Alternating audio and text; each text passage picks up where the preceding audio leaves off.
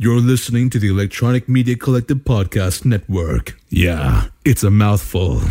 For more great shows like the one you're about to enjoy, visit electronicmediacollective.com. And now, our feature presentation.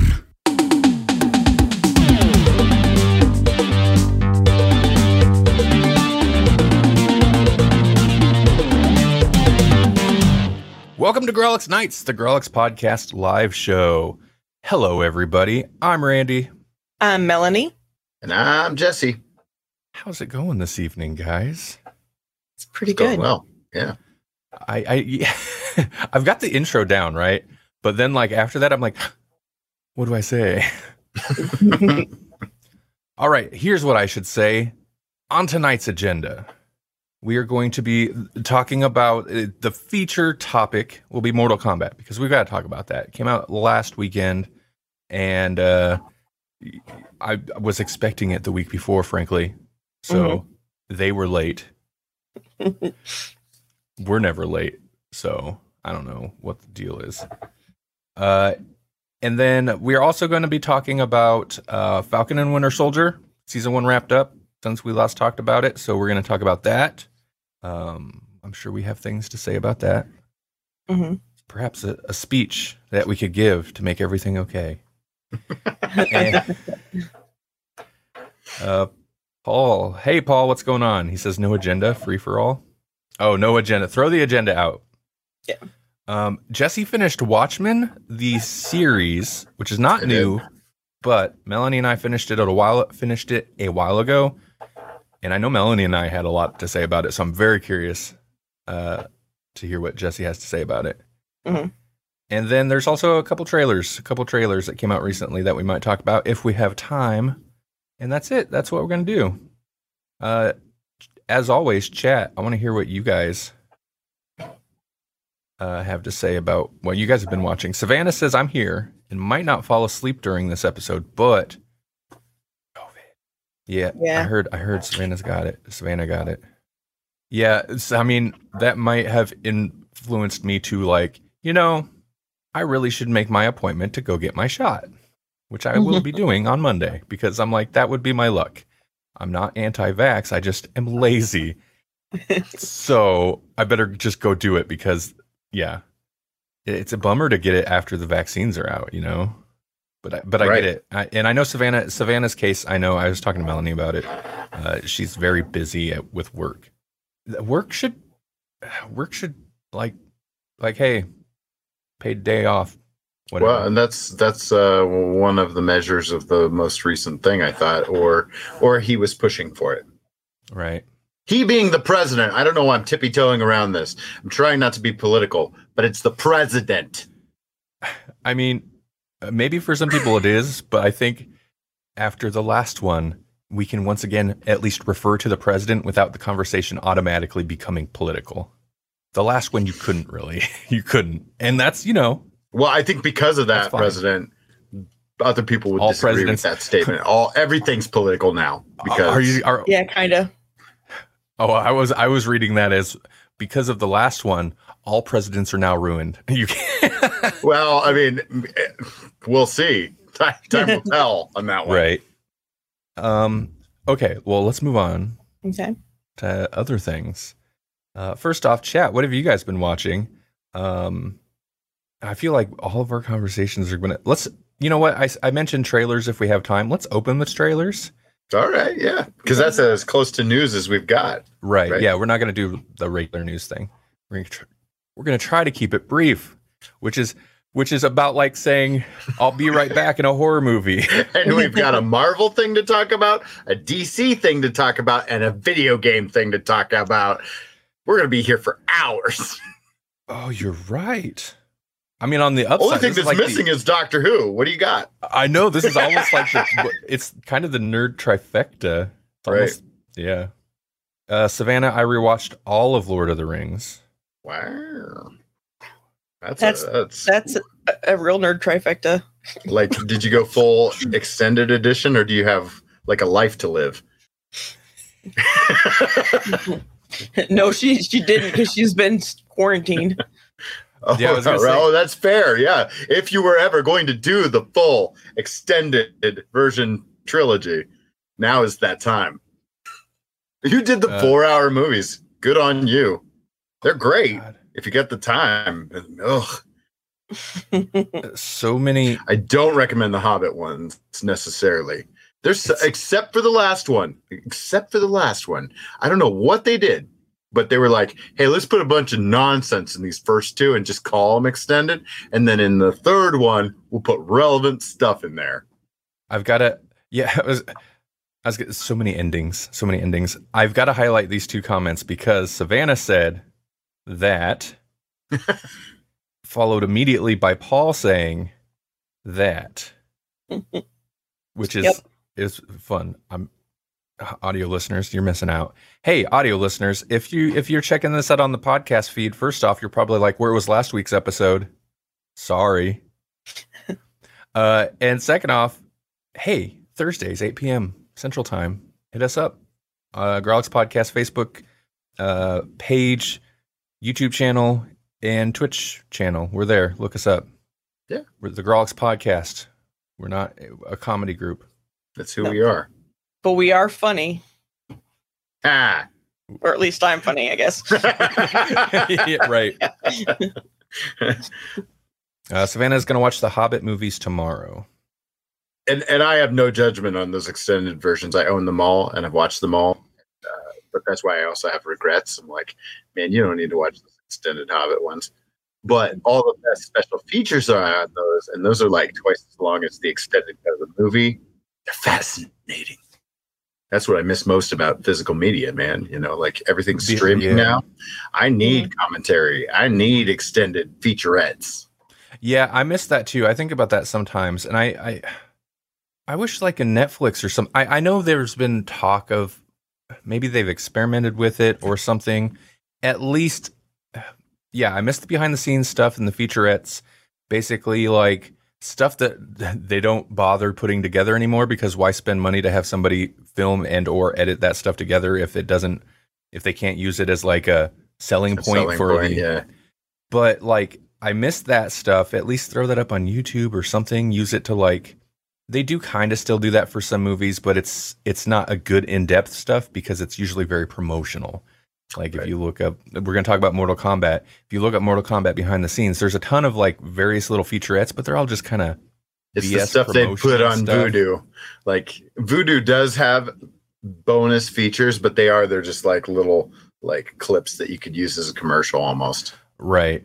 And uh but the commentaries, man, I loved I loved audio Yeah, commentaries. that's what I really miss. those. Mhm. Really miss those. good ones. I mean, I, I I think in the past I've read that Netflix had experimented with basically releasing commentaries as like podcast audio almost, but I, I don't know. You'd have Ha- to sync it. Nah, I don't know about that. The Well, the- stream, Why don't they just do like HBO and stuff used to do where they'd have like a little 15 minute thing or something like a trailer before the show came out talking about it. You know what I mean? Something like that. Kind of like what um like they did after the Game of Thrones. Like they'd have a little like just a little I don't know Mhm. featurette about that episode. Yeah. Yeah. right, right. Yeah. Yeah. Yeah, those and those weren't bad. They didn't usually spend a lot of time to get too in depth into stuff, but those were pretty decent most of the time. Mhm. Um, but I mean, like the streaming wars, we we talked about it last week. I think the streaming wars, they're they're in full swing. You know, Yeah. Netflix is down so many subscribers, HBO Max is up, blah blah blah. Here's how you get competitive: you start offering those features. Netflix, spend some money, offer you know whatever, say whatever movie you've got coming up, get a hold of the director and or producer or or uh, actors. Be like, hey, record a commentary track for this Netflix exclusive commentary track. When it's when the movie's on Netflix, all you have to do is pull up the little audio uh, menu and be like, boop, switch over, you know, English, whatever other foreign language audio there might be, commentary. Switch over to that if you want to, and offer that. I mean, it kind of the idea of making those exclusive kind of sucks, but offer that as like an exclusive bonus. Like, hey, we have the commentary track with the director. That would be That would be smart. amazing. Yeah. Right. You know what else they could do where they wouldn't even really have to I mean, and it's not the kind of thing that you want to know because you want way more in, in depth. But for you know other people and they want to be lazier, they could just have like a like a pop up video version where it just has like the little like boop, boop, facts, you know. Right, right. Um, and I think a lot of people would be interested in that too. How is pop up video yet that format not the most popular thing in the world with the like ever TikTok generation? expansion span? Yeah, Yeah, yeah. Yeah. attention span. Yeah, Yeah. Uh, Um. By the way, Savannah says they had a uh, some whole conversation, but you're beautiful, Melanie. Oh, thanks. Call Mrs. Pop Up Video. Like, I, and it doesn't have to be for music videos, but yeah, no, that that little thing, or Mhm. with for a while the, the the the two screen experience or the second screen experience was the whole was like a thing. oh yeah. Boom, like have you're you're casting to the computer or to your Chromecast or whatever you're watching on your smart TV.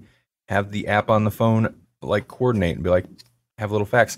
Amazon kind of has a thing like that. I noticed where, um, at least for some shows and movies, on the if you like, if I were watching on the Chromecast, which I you know Oh yeah, the X-ray function. That's really cool. I pull up on the phone, it'll like list. Oh, I don't. Maybe that's is what it is. I'm not Is that sure. what it's called? I think that's what it's called. I don't know, but well, like It'll uh, tell you who's in the scene, yes, and then you can click on it. it. and see what else there are. Yeah, Yeah, I like that. I thought that was super cool when I noticed that.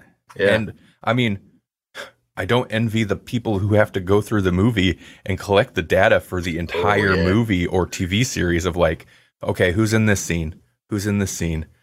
What about that guy? He's only in there for like two seconds. Well, throw him in there. you know, like that's got to suck. scene. They could have the MK Toasty guy pop in with facts. I that, like that. would be awesome. Ed Boon, he's a creator. Uh, I, I like that. I also feel like Paul is Trying to move us along. He's trying which to is shepherd not us. not unwise. Yeah. Okay, so well, Melanie tries to do that too. because remember this whole conversation started from well, let's just talk about trailers real quick. We haven't even talked about them. We haven't even touched them. We haven't even touched them. Okay, well, real quick, did you guys watch that last one I sent in the chat? Uh, Yeah, it's Melanie super fast, like a teaser, right? yeah, it's real short. I didn't even get what the concept was. So Okay, I'm yeah, excited to hear what it is. They don't spell it out. I found out, like, I was like, okay, well, it looks kind of interesting, looks a little basic. What we're talking about is the Tomorrow War, which is a Amazon original movie coming up. It's got Chris Pratt. I think that's kind of the big thing. It's just like Chris Pratt, military stuff, but also sci-fi. Come, mm-hmm. come watch it over here. Remember Chris Amazon. Pratt when he was Star Lord and not political and not religious? Is he, po- is he? Wait, what? Is he those oh things? yeah, yeah. He's got he's got some he's got some things that some people don't like. He's not Mm. canceled, but if he's but we're watching you, Chris Pratt. Wait, really? okay, I don't. I okay, I don't know. Everybody, everybody sucks. Everybody's Um, this close. Everybody's one bad day from being canceled. One bad day. It used to be one bad day from being a supervillain, which was kind of cool and dangerous. Now it's one bad day away from being canceled. yeah. which is way lamer for sure. Chris Pratt married Arnie daughter, huh? Like Arnie is that that's just her name, Arnie daughter. And he was like, "Get to the chapel." Okay, so uh, the Tomorrow War, uh, yeah, it's just a quick trailer. I don't have a lot to say. The trailer itself doesn't super wow me. It's like oh, it's vaguely sci-fi military stuff. Ooh, I'm sorry, video, I have no interest. Video games have ruined that on me. That is such a like almost default setting for so many games that come out, and I'm just like not interested. And just same with movies. Although the sci-fi in a movie, the sci-fi angle does intrigue me more. And uh, in this case, what the what the movie do, what the trailer doesn't really se- tell you is it's basically like a group of soldiers show up on Earth and they're like, "Hey, we're from 30 years in the in the future, and aliens are gonna uh, attack us, and we're gonna lose the war. So here we are. Oh, Let's get ready." And that's the didn't get premise, right? I didn't Right. get that from the teaser at all, but And I kind of love that premise. yeah, it's a great Mhm. premise. So that's why I was like, "Yeah, m- maybe we can mention that." I'm I'm curious about it. What do, what did you guys think? Yeah, yeah. It Mhm. does. It does sound very Terminator e, but also I'm Right. cool with that. I mean, like how many schools for superpowered people have we seen in movies? You know, Right. Right. Right. I mean, only only X Men, Harry Potter, uh, my um, Hack- Academia, the the anime one. Like, I mean, every everything. Percy Yeah. Jackson. Yeah. Yeah. You're right about the Terminator aspect. It is very true. I think the difference is it sounds like in this case, it's not just like some stuff happening that nobody really knows about. It's just like, you know, like there's the Terminator at any given time, like th- two or three people know any of that's happening. You know, this it sounds like they showed up and they're like, hey, world, here's the deal. And so it's kind of like people are aware of it. I'm, Mhm. it's a movie also. I almost feel like something like like a premise like that, not knowing what the plot is, a premise like that could make for a good series. Even if even if I mean it's the most boring aspect of it to explore, but it's kind of the most logical of like some people believe them for some reason, some people don't. I'm sure they'll play a little bit of that into a movie, but it's a movie, so they I'm assuming they have to move on. But my the thing that I so they came from 30 years in the future when they lose, but to to now, but how far is it in the future before the attack happens? Because it still seems like there's a lot of action stuff happening. So is it like we came back like the week before they come to let you know that you're gonna lose, or you know? right, it's like yeah. I mean, I don't know. I don't know. It's a good question because that's like, well, that sucks. I mean, could have shot for maybe a little earlier. right. Uh, Jesse, your shirt looks like it has a side ponytail. Yeah, I had my hair over on the side, or I guess it was over Oh. on this side, and it looked like looked like Jeff Hardy had a uh, a side pony just up here. It's pretty great. Um, yeah, no, it's Jeff Hardy. Uh, the other trailer. I'm sorry, I have nothing. That reminds me, Dustin. I don't think you're watching, but if you are, if you're watching now or in the future, I haven't checked our Grawlix messages, but hey, we're we're up for having you on sometime. A random thought. Um, Sparked by pro wrestling commentary, maybe. totally, totally was. Dustin, you know, the other guy that talks about wrestling that I have nothing to t- say about, but like like Jesse, he also talks about lots of other things. So, Mhm. uh Sweet Tooth, which I was today or yesterday that trailer came out. Um Netflix series. Has anybody have any ha- chat, have you guys seen the trailer for Sweet Tooth? Uh it's based on a comic book. It's based on a 40 issue Vertigo series written with art by Jeff Lemire. I never read it. I certainly remember because it was coming out while I was still actively collecting comics on the regular. And I remember the covers constantly. Weird deer boy face. Mhm. Um, Like sad dear boy face, right. because super gaunt in the comic series. So I don't know anything about it. Watching the trailer, I was like, this looks really weird, but it's intriguing because it doesn't look bad, but also like Mhm. I wouldn't have guessed. I don't know t- to do that in live action just seems very strange to me because it seems like there's like hybrid animal people that start being born, but Mhm. they're not like they're not cool looking. They're more like fanciful. You know what I mean? Mhm. It's very strange, but at the same time, it's also it looks like a fun adventure, but it's also like kind of a post-apocalyptic type thing almost. Yeah, I think the Mhm. book is much more like tying into that Mhm. that whole Yeah. thing because everything looks like scary and sad a little bit. Mhm. Aside from there being like a fawn. Yeah. There's there's a little fawn boy. Mhm. Uh yeah, Paul says looks weird. Hashtag still better than cats. And I mean, yeah, they don't look like horrifying. It doesn't look horrifying like cats. The makeup and the effects in the trailer look really good. It's just such a weird property to pick and be like, yep, live action series. Let's do that. Right. What were you gonna say, Melanie? uh, I was gonna say it reminds me, for some reason, of, uh, well, no, I know why. It reminds me of X Men, just because it's like some weird mutation thing right. that happened. But then also there was like a virus too, so which probably has, is what where it came from. But that and then yeah, and then that made me think maybe they'll start a school for all these little people there you go. with their special animal powers. Well, and we like uh we like Black Hammer. We like Jeff Lemire's stuff. So like I mean, as long as they're true to the source material, true enough, this should be pretty great because he seems to be really good at this. yeah, yeah. I'm definitely interested in it. Yeah, I just had a like a oh yeah, this is a visual medium. I should pull up a picture. Uh, that looks weird. That does not look great. and, and it looks more like he's gonna be a puppy. yeah, Not that that looks he's like gonna puppy be baby. like this deer person. But yeah, it's very strange. Very strange. And that one in the woods is basically like their shot for shot um, of the cover. Uh huh. Like that's that's their attempt at recreating the cover art somehow. Weird. How about Yeah, there it is. yeah? So very strange. Wait, what's? Oh, I think Robert Downey Jr. is a producer or something on the series. That's Yeah, why yeah, there's he is. pictures there. First he Like- was Dolittle, now he's making Sweet Tooth movies. I did not hear anything good about Dolittle. No, I so didn't hopefully either. this turns out better. It looks, for me, the look of it, it doesn't look bad. Works against it a little bit, but like the tone of the trailer, I it was, I thought it was intriguing. Looks kind of cool. Mhm. Right. Um, which one first? Jesse.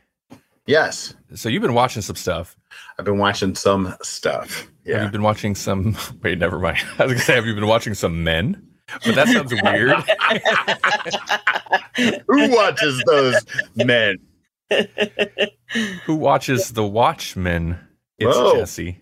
I did. I find yeah. So we're starting with the oldest thing that we could Right. have all watched, and moving into the now. Sure. Yeah.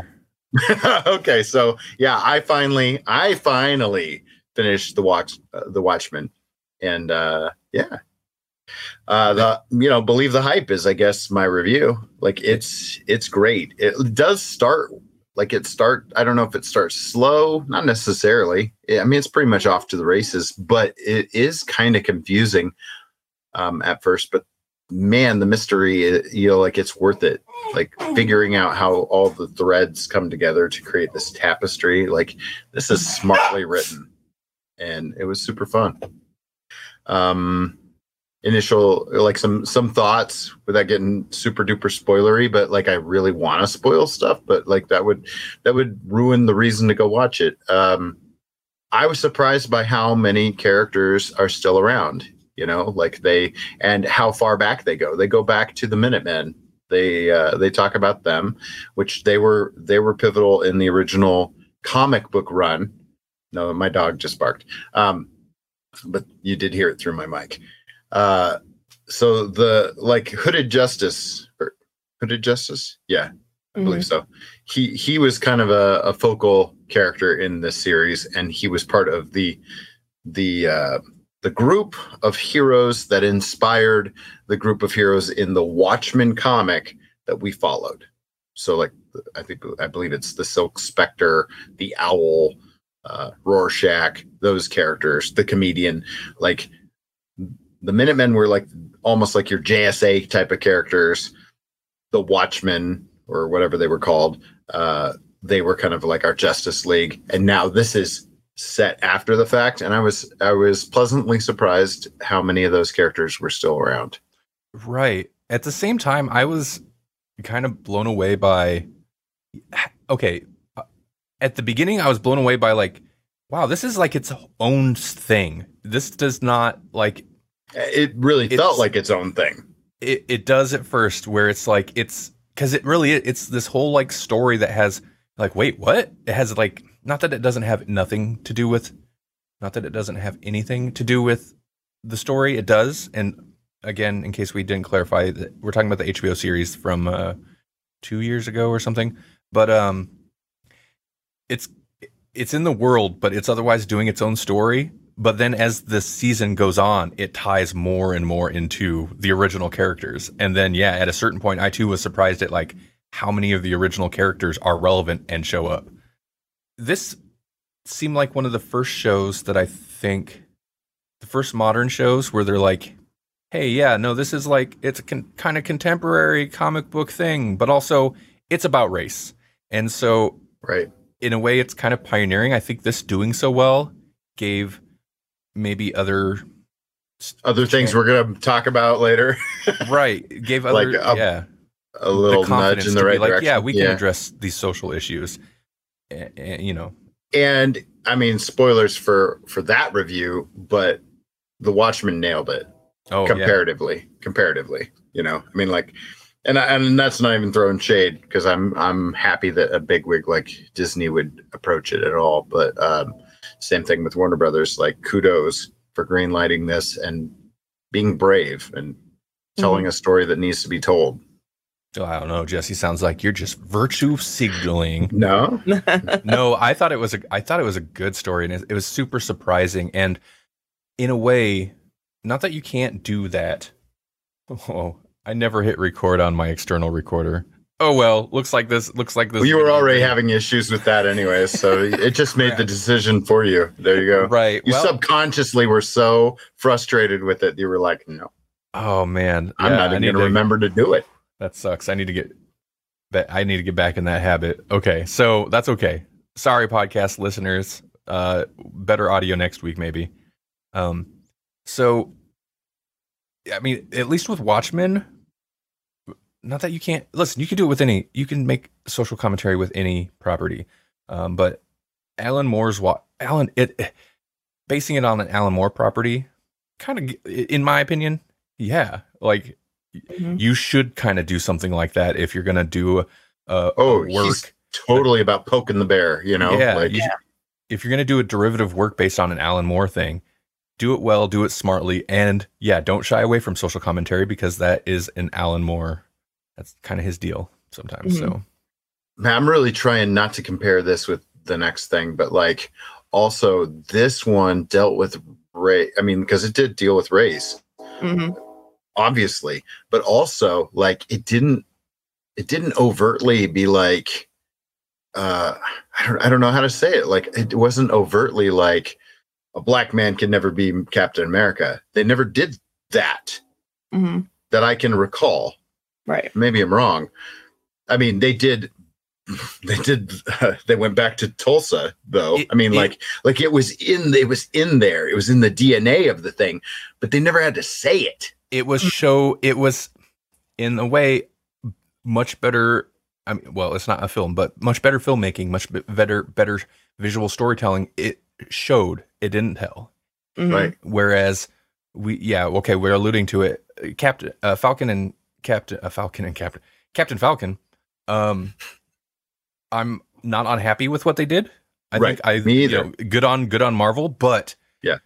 they were very tell don't show. Like Mhm. it's all in just dialogue. And they had less episodes. Well, not really. They had shorter episodes. Not even that. I don't know. I feel like they had less. How many did Watchmen have? No, Watchmen had nine. Watchmen had nine, so I I guess they had one extra episode. Yeah. But they also, yeah, it's well, no, Disney Plus, they can go as long as they want. Whatever. More content. There uh, there was definitely more content to Right. Watchmen. Um okay, here's okay, two burning questions for you, Jesse, that stem from Okay. All I remember because Melanie and I watched this so long ago. I, there's a lot of details I kind of forgot, but there's two burning questions from our discussions that I want to know. First off, Are these spoilery? Should we warn the audience here? No, uh, we maybe, but not yet. First off, Okay. uh, what Lube Man, whatever his name is, what's up Mhm. with him? Where'd he go? Why don't we have a Lube Man spinoff series? No kidding. Yeah. I don't know. I don't know. You see him like once, maybe twice. He literally slips into a like a, a street drain, never seen again. Uh-huh. Right. What's the deal? I want Lube Man. I don't know. I don't know if I get that one. Yeah. I'm was sure he's a deep cut. I'm sure he was an Easter egg that I just didn't quite totally get, but Mhm. he was he was awesome though. Uh, the other one is slightly spoilery. okay. So heads up. No, we're not full. It's a little spoilery. Uh, Mr. Although this could be asked of the original comic too. Uh, Doc, Doctor Manhattan. Yep. Good boyfriend, bad boyfriend. What you think? I mean, I think he's kind of like he's a great boyfriend as long as he doesn't even know who he is. right. right. but if he knows who he is, he's a, he's the worst. Like Yeah. you can't even have a conversation with that guy. He's like, I don't experience time the same way you do. I Mhm. already know what you said. I'm talking to you from five years ago. You Mhm. said something funny. I'm talking to you from 30 years from now. By the way, I know you in 30 years. Yeah. Uh, I know when we're gonna have a fight. We're gonna have a fight now. No, we're not gonna have a fight. We're gonna have a fight. We're having a fight. Yep. that is the flaw with the character and i think that's kind of i think that's uh, alan moore's point with the character like the core of the character itself is like he knows what's going to happen and still can't or won't and i think that's the big thing can't or won't stop it Right. Mhm. like he knows a terrible thing's going to happen but he won't stop it because that is it's the most confusing happened. part of maybe the whole thing is just like, what? I don't even remember why, and I don't want to get into it, but that is the debate that sent uh was it sent shockwaves through Melanie and my relationship. Oh yeah. we got into a real heated almost argument over Dr. Manhattan. And I was like, what are we doing? What is this? right, right. And we weren't even But like it does. It does spark an interesting debate for sure. Right. He's yeah. I mean, that's kind of the beauty of the character. He's so interesting, and it, the, what they did with him, it, I, ultimately, spoiler, spoiler, it was a little disappointing. But overall, how they handled him was interesting. They did interesting things with him, eh, with him, Right. and that's kind of the best thing you can do with any of the Watchmen characters. Just Mhm. do Right. something interesting. Yeah. Right. Don't just whatever by the books. hmm Doctor Dong Hatton. Well, and you know, they have to go there too. I think Yeah. early on, early on, one of the most interesting things that they did with that was like just, you know, like there's there's different visuals of, of Manhattan throughout the whole thing because he's essentially like a god, you know. And uh so he's like in street graffiti, he's a he's a puppet, he's he's all sorts of things. And on one of the street graffitis, of course, they have to do what street graffiti street graffiti artists will do, hmm and that is add Mickey Mouse ears. Remember. Oh. Yeah. Even when there wasn't one. So Okay. Well, unless you had anything else, we can move on. you know, just uh just uh to put a put a bow on it, uh man, believe the hype. It's great. It's uh it's a really compelling television series. And Yeah. and I see why everybody wants more. I don't I don't need more, especially the way they ended it. I kind of love how they ended it. And it, it doesn't feel like a cliffhanger to me. It feels like ah, the world continues. Yeah, I the ending was disappointing in only only in that it's like, oh, yeah, that doesn't seem like they're gonna come up. That seems like they could, but they probably won't come back for more. Right. And it was so good. Yeah, I agree. I wanted more, but I kind of think more, but drop that direct storyline. Don't go back to that. Oh yeah, go to a different part of the world or of the other characters. Sure, Yeah. sure. Lube man, Lube man, waiting for Lube man. yeah, yeah. Whatever happened to the owl? Come on. The problem is like this one kind of touches on. You never so called many- her back? Right. It, it kind of touches on so many of the original characters that you would. I don't know. It'd be hard to just drop the main storyline from this if you were to keep doing more because it would put you further from the central Watchmen characters, Right. which could be okay. Hashtag release the lube man. That's it. Justice for Lube, man. Superb owl. Yeah, yeah. Okay. Well, since we already kind of started talking about it, uh, we mentioned Falcon and the Winter Soldier. Uh, this is a comment Paul made during that last discussion. Uh, he said, "I think the no, the quote no black Captain America was Disney's clap back to the angry white guys that were livid. Sam was going to be Cap. Disney was like, you don't want it, tough. I mean, So, so like in the comics, there's a moment where Bucky becomes Cap before Sam becomes Cap, kind of thing. But also in that universe, uh, like Cap wasn't even alive to hand off the shield. Like Bucky just took up the mantle because Cap was dead. Mhm. And so I know that there's a, a there's a contingent of fanboys out there that just can't handle the fact that the MCU has always been different. right, Always. right. Like from Iron Man 1, they've taken liberties. It's okay. hmm Oh. I've gotten in this con- I've gotten in this fight more than a few times. it's interesting. Like, I am not, I am not on social media that much anymore. So I haven't, I don't know what kind, like in terms of in relation to the show, I don't know if there's outrage, what what the outrage is. I'm sure there is. I seen something about uh team, uh, what's his name, the the the new he was the captain he was Captain America for a moment in the show. Oh, yeah. I can't remember. But oh. anyway, Oh, John Walker, yeah, yeah, yeah. Team Walker. people are like people people are trying to like I don't know say he's okay or that he's sympathetic. And It's like yeah, he's sympathetic. He's not a good guy. right, right. not a great guy in this. Like he'll become redeemed if we he get more of him, but like he was never supposed to be your favorite in this. It- well, and they even already kind of set that up of like he's you know he's kind of okay. By by the end of this, you know, whatever he helps. I Um, don't. I don't think I'll ever trust anyone with a chin like that. I'm sorry. he he he did like that's the thing. You can't be surprised or shocked by it because uh you know he has a villainous profile or his his his And that's why Kurt Russell always has a beard. right right That's probably why Wyatt Russell usually has a beard. Like, if I don't have a beard, I'm gonna be a bad guy in everything. Yep. Uh, Paul says there was a huge uproar when Sam received the shield at the end of Endgame. Ooh. This- Spoilers. It's so funny though because like first off, what a dumb thing to get mad about because t- sorry, you're on the wrong side of I don't know, anything decent, I guess. But also like we're talking about Marvel movies or comics. right. There are a lot. It's just that thing of like so really? different. This is the thing you want to like put your rage at like in a world where there's so much legit horrible stuff going on to get upset about that no it's fine it's fine you put you you you get mad because uh c- comics aren't as racist as you it's fine Right. Well, it's like it's like the people who went to Age of Ultron and they were like, "Should I read Age of Ultron first? I'm like, "God no, God no."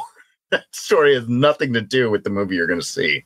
Nothing. in hindsight you could skip the movie I, I mean, you you kind of could. I swear. Yeah. well it would only. It would. I mean, like everything that's you'd been be very set up. confused Yeah. whatever WandaVision would have made no sense. right uh you know what i guess they have to do that once in a while like Yeah. the uh, It's too often- bad it was an Avengers movie they had to use. Right, man. Do it in one of the, like do it in a pre Ragnarok Thor or something. Come on. Right. Nobody cares about those movies anyway. Right. Isn't that what Dark World was? Like, well, we're getting you ready for Infinity War. Yeah. Okay. Uh you know, I, I okay, so Falcon and the Winter Soldier, I I kind of thought like at one point I was like, wait, there's one more episode, right? After the the pen, penultimate episode. And then and then I was like I had heard that it was over and I was like, wait, no. Oh, was that the last episode? I mean, it did feel like a final episode. And then it got closer to whatever the air date of this one and it's like, no, oh, okay, never mind. So it's interesting because they kind of used was it a just a six episode series? Six, seven, six? I don't know. was it eight? Was it Eight? full- oh, or so? Was- Maybe it was. Maybe it was only six. You might be right. I, I don't know, but they used That the would make more last- sense. They kind of used the second to last episode to wrap up some uh some of like the more interpersonal mm, plots, I guess, or arcs. Um, you know, uh, Falcon and his family, and and kind of uh Bucky and Falcon, and then they use the last episode to kind of wrap up plot threads. So it's just kind Right. of interesting. It was a very like split. Mhm. We're gonna split these things up, and It was weird. Like they had this huge character development episode. It felt like those two episodes were actually like half. You know, like this is the setup for this. Ep- you know, like Mhm. if this were a movie, this would be Mhm. like the third act. These two episodes are the third act. Right. Mhm. And I almost feel like the, I guess that maybe it's smarter to do it this way, but I, I almost feel like I, they did do some things in the second to last episode that set up, you know, I think that's when they handled a lot of the like black Captain America, like, uh, you know, no self-respecting black man would take the mantle or whatever type thing. I think they set that up in the second to last episode. So, but so that bit aside, tonally, I feel like traditionally the f- second to last would be the final stuff because it's a lot of the like sitting around, fixing the boat, you know, having Right. kind of fun, like relaxing. Uh, the the come down after the climax or whatever the the whatever you would call it. Um, but I I thought it was fine. It was the action. It was mostly an action action episode, and in that respect, uh, it was kind of blah for me. It was just Right. because it wasn't. It was fine. It was dark though, and it wasn't like super. In terms of like the visually, it was very dark, and it just wasn't a lot of like super memorable stuff. You know, there's flying around helicopter stuff. I remember that. Right. Yeah. Oh, Um, this is like a hour long action sequence. Um, Paul mentions in the uh, comments, and that that's uh, like a interesting thing to talk about in that second to last episode, which is, you know, kind of what we all saw coming, and it, like it, it all it makes sense within the context of what they've been setting up. It was like you could kind of see that this was unfortunately the way it was going to go down. You know Mhm. that Mhm. uh, he's he was Captain America, and because of your exemplary record in the past, even though you killed someone on uh, on camera, you caused an in, international incident Mhm. uh, viciously. Uh, you decapitated somebody with a shield, dude. Yeah. Um, yeah, we're we're going to discharge you, but you're not going to prison or anything. Like Mhm. nothing. Well, that's very reflective of America, though. You know, they're Yeah. like, well, he was doing his job, but your job isn't to murder someone who's already incapacitated. Yet people Right. do that kind of a lot here. Uh, yeah, So, yeah. you Well, I mean, it's uh, like kind of like makes you wonder when they shot this because, like, wa- wow. well, and and real quick to, I mean, I think it's obvious by context now, but Paul was saying uh, he didn't get a vent about last week since he missed last week. The slap on the wrist the government official uh, got for viciously murdering someone, and yeah, I mean, I, I'm I I'm sure that was not an accidental uh, counter plot line to what's his name, the older guy that that Falcon goes and talks to. Isaiah Bradley. Yeah, I'm sure that's not an accidental counter plot to Isaiah, like just an intentional juxtaposition of like, that's what happens when a uh, black guy got super soldier serum, didn't even do anything Right. wrong, but Mhm. still things went badly for him. Right. Versus, you know, whatever, the new cap who m- murdered someone on camera. Um, I think the more most interesting thing about that though is in this second or the, the actual last episode. I, I keep wanting to call it the second last because I I did think the first one was the last one of the of the two, but um, he's he's going to as Jesse said possibly redeem himself, you know. So they're not only gonna let him get away with it, they're gonna make him a good guy again. So that, in my opinion, show is gonna let him get away with it. Yeah, Right. yeah, I know. I'm just saying, you know, and that's where it's like you know good on marvel for making the comment but also like you know it's still it's still disney like they're not gonna it's still a mm-hmm. huge product and they're gonna not it's really maybe try to make people super angry even if I was going to say maybe it's even more indicative of America than we thought. But by the way hey josh what's going on josh says i hear reshoots and recuts due to covid kind of screwed that last episode you know what that actually would make kind of sense in terms Yeah. of like i had heard something about there was a like a virus plot line that they had at one point that they Oh. dropped i don't know if that's Oh. rumor but yeah i heard there were things uh, aside from just even like reshoots and um the fact that i think the the series are not coming out in the order they had originally planned like wandavision loki all this they had to shuffle those a little bit um for example what's her name julia louis-dreyfus uh shows up as a character that she originally Contessa. she which apparently was supposed to be introduced in black widow i think which was supposed to be out Oh. last summer Right. so it's i think it still works as a introduction here but it's also like a little weird like maybe there would be more weight or her character would make a little bit more sense? Okay yeah. He says yeah val is in black widow. Um so that makes a little bit more sense for It- like It also um like twists one of my chief complaints, which is uh, if that if there were all these storylines that got cut from what we what we actually saw, it may have changed uh, how I saw the Flag Smashers because like the Flag Smashers almost deserved an episode like that second to last episode. You know, like we got a whole episode of of everyone kind of feeling their feelings. Mhm. We needed that for the Flag Smashers right. like Mhm. back bef- back before everybody came back from the blip like we needed context for what they were doing Oh, all Yeah. they did was tell us what their context was if we had seen them living it and then seen how they were impacted when everybody came back we would have cared when a whole bunch of them spoilers when a whole bunch of them just get blowed up I remember. Oh, Uh, I was gonna say that's that. I think was part of the reason I was surprised there was another another episode. Besides the fact that I thought that second to the last one kind of felt like an end, because they yeah they did end all that, a- and it, it, they hadn't really um explained it much to me, and I thought that that was something that they would use for another season if they ended up with another season. Paul says the flag smashers, flag smashers needed, but that's I hate that title by the way. It's such a bad. Anyway, the flag smashers needed an episode like the outside the hex episode of WandaVision. exactly It's it's like, uh, and I think digital series kind of shy away because Netflix, the some of the earlier Netflix originals did it so much. Netflix original series where you hit episode seven, and episode seven is like a backstory, or we're gonna jump back and do this, or we're gonna follow one character. Like it's always something different. But I feel like this could have used a whole episode, like you're saying, or at least a part of an episode, something to give them more weight. And also, maybe that is where a lot of the reshoots and the cuts, like where it suffered, because I remember our discussions of the first couple episodes on the show.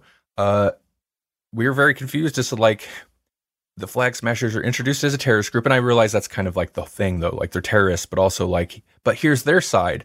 But I felt like Falcon jumped to their side way quicker than what felt warranted, and it felt like Right. the show was there was something missing. It's like, yeah, but right are we supposed to be on their side? Like, or are, are we supposed to be sympathetic to them? Because I I don't feel like it had justified it before the show decided, hey, you should be sympathetic to these people, kind of. right and they had Mhm. like a they had compelling philosophies and they had like a, a there was something about them that was compelling uh like what what is the world like because of the blip you know like we Mhm. saw a little bit of that in uh spider-man far from home but they just kind of played it for laughs they were just like look these guys are five years ahead of everybody else and these guys aren't they didn't Mhm. age a day you know like hey here's a basketball uh here's a basketball game that's happening and they'll just blip right back in see it's funny but Mhm. this was like the world sucks because of this Mm-hmm.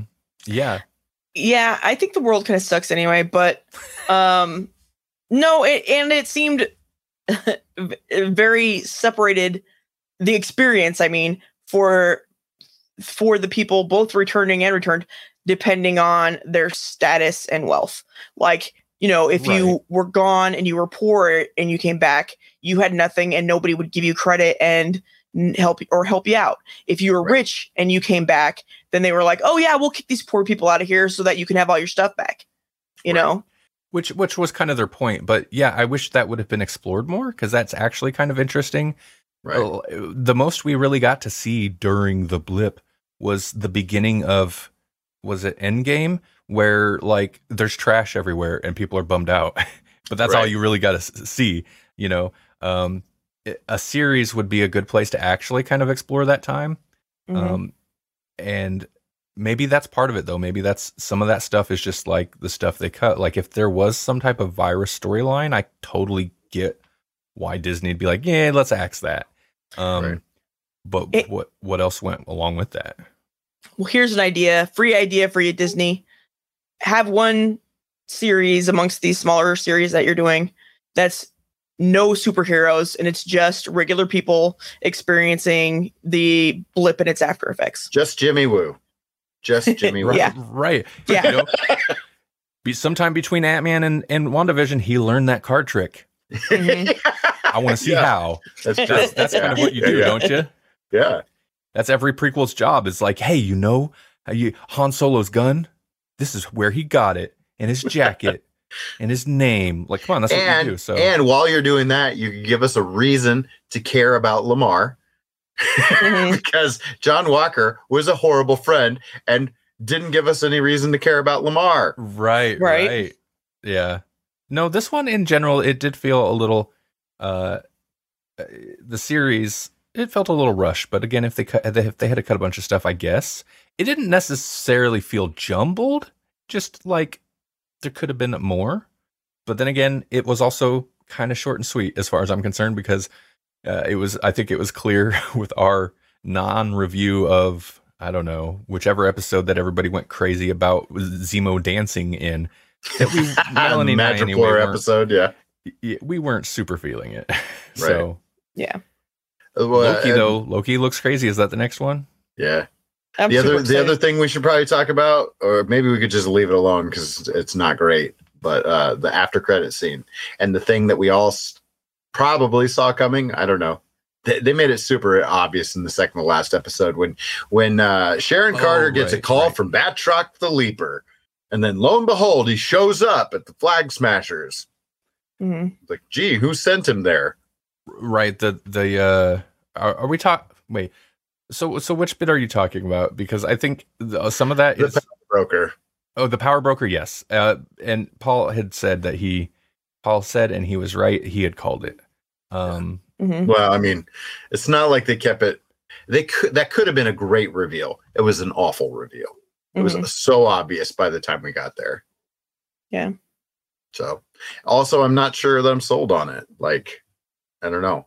They're they're kind of wishy washy with her character, and it's it's lending credence because it's lending credence to this idea that maybe she's not even Sharon. That maybe she's a Skrull. And at this point, I'd oh. probably be okay with that. Okay, interesting. Yeah, I don't. It, this is just such a weird part of the like whatever. It's the Captain America side of things, right? It's it's just Right. a, it's the more like agency. It's the not even. It doesn't even get into the Marvel agencies. It's the government. It's more like the government side of the Marvel Cinematic Universe, and that is al- almost less interesting to me than the uh fake agency government side of the Marvel Cinematic Universe. Um, let's go to space, man. Let's go to space. Give me some. That's got to be No coming, right? I mean, come on. Loki looks weird. I don't know what that's gonna be. I know there was another trailer. We probably could have talked about it, but I haven't watched it. Um, I've just watched that that first kind of longish one they released a while Did back. you did you see the Captain Marvel 2 teaser? No, I didn't. Well, I mean, it's basically just a teaser, but they're kind of like they're basically saying that uh, Monica Rambeau will be Captain Marvel 2. Oh yeah. Eventually. oh, You know, I mean, she is in the comics, anyways, but like, so I don't know what that means. that means that everybody was like, "What's that chick's name? That Brie lady." Brie Brie, Brie Larson. Yeah. Everybody's like, nobody likes her. Get rid of her. And every- And they were like, okay. That's why Unless it was did. a fan trailer, but I was pretty sure it was real. Hmm. Just a teaser, and it was all about Mount Monica. hmm Yeah, I mean that, that would be maybe smart on their part, and this, but this is basing it entirely on me because I don't know how the rest of the world really feels. But I didn't care for Brie Larson at all. I thought she was she was fine, but Nice. also I I don't know that I wanted a whole nother solo movie of her. Uh, not without Nick Fury. Like Nick Fury and her, like that dynamic is what made that movie even remotely interesting. Because Samuel Jackson can sell me on anything. So yeah. Sorry, I'm looking up a tra- I'm looking up the trailer now. oh yeah, yeah. Did you know- it's not even real? I I, it's Disney though. I can't play it. I'm sorry. I'd play it on the stream, but All right. you. Oh, it is Disney. Then it is real. Um. Well, I mean, if. Oh yeah. No. Well, I'm trying to. I'm seeing. Okay. No. I mean, this is on Screen Culture YouTube channel, and it's a lot of footage we've already seen. Yeah, that's all it was. But it was all recut together to be like, hey, Captain Marvel 2. Is this? then- Well, I'm trying to. Yeah, and that's why I'm trying to see. Yeah, this looks. I think this is fan made. Oh, okay. That makes sense then. Yeah, I was just trying to. But see I'd be there for it. I'd be there for it. Think about it. I mean, Think about it, Marvel. I'd I'd see that movie. Um, overall though, I, Falcon and Winter Soldier wasn't bad. I did appreciate the uh, social commentary. Like they, I mean, they didn't shy away from addressing it. Uh, not as good as Watchmen because they were tell don't show, but I, you know, it's just surprising because with these big properties, and of course they can do some risks on a TV show, and it's not like being anti-racism is a bold stance, okay? But it's and if anything, it's almost more sad that I'm impressed that a big company would be like, yeah, we're anti-racism. That's a sad statement in itself, but good on them for at least t- taking some stance. Yeah, but I mean, of all of all companies, Disney should, you know, be the one to do that because given its history, I'm just saying Right. they need to Um, to survive. wonder if they ever paid that author or, you know, all those authors. Probably not. Okay, so, well, I think. I think I'm going to banter here for a moment because Jesse looks occupied, so I don't want to get to the feature topic just yet. Hey, Melanie, how you doing? I'm doing all right. How you doing? Doing all right. Um, oh yeah, it's just me. Uh, And you?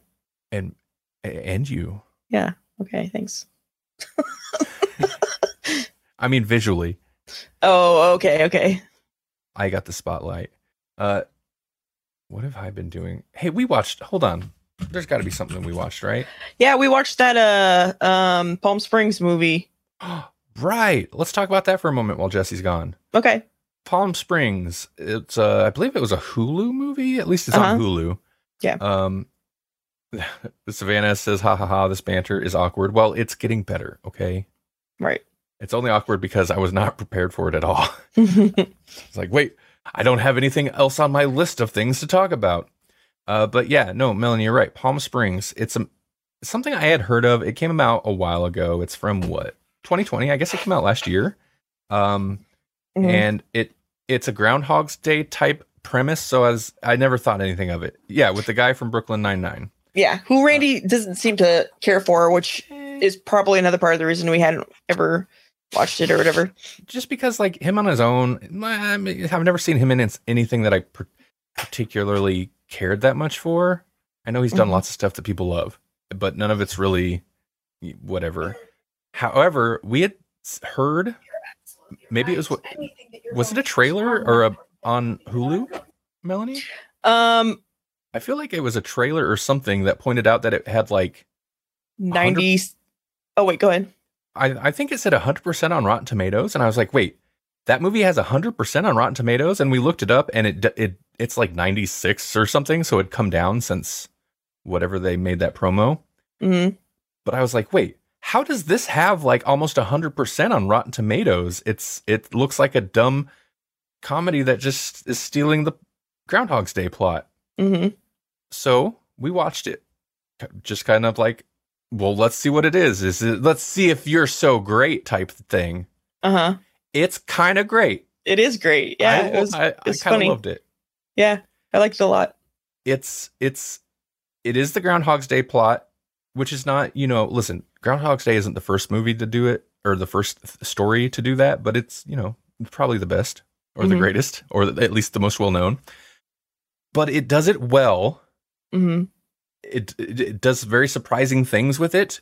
Uh, the first being that you start the movie and he's already been in the loop for who knows how long, and that's a slight spoiler, but that's literally like you find that out right away. So I was kind of like, wait, what? He's already in the loop? Like what? Mhm.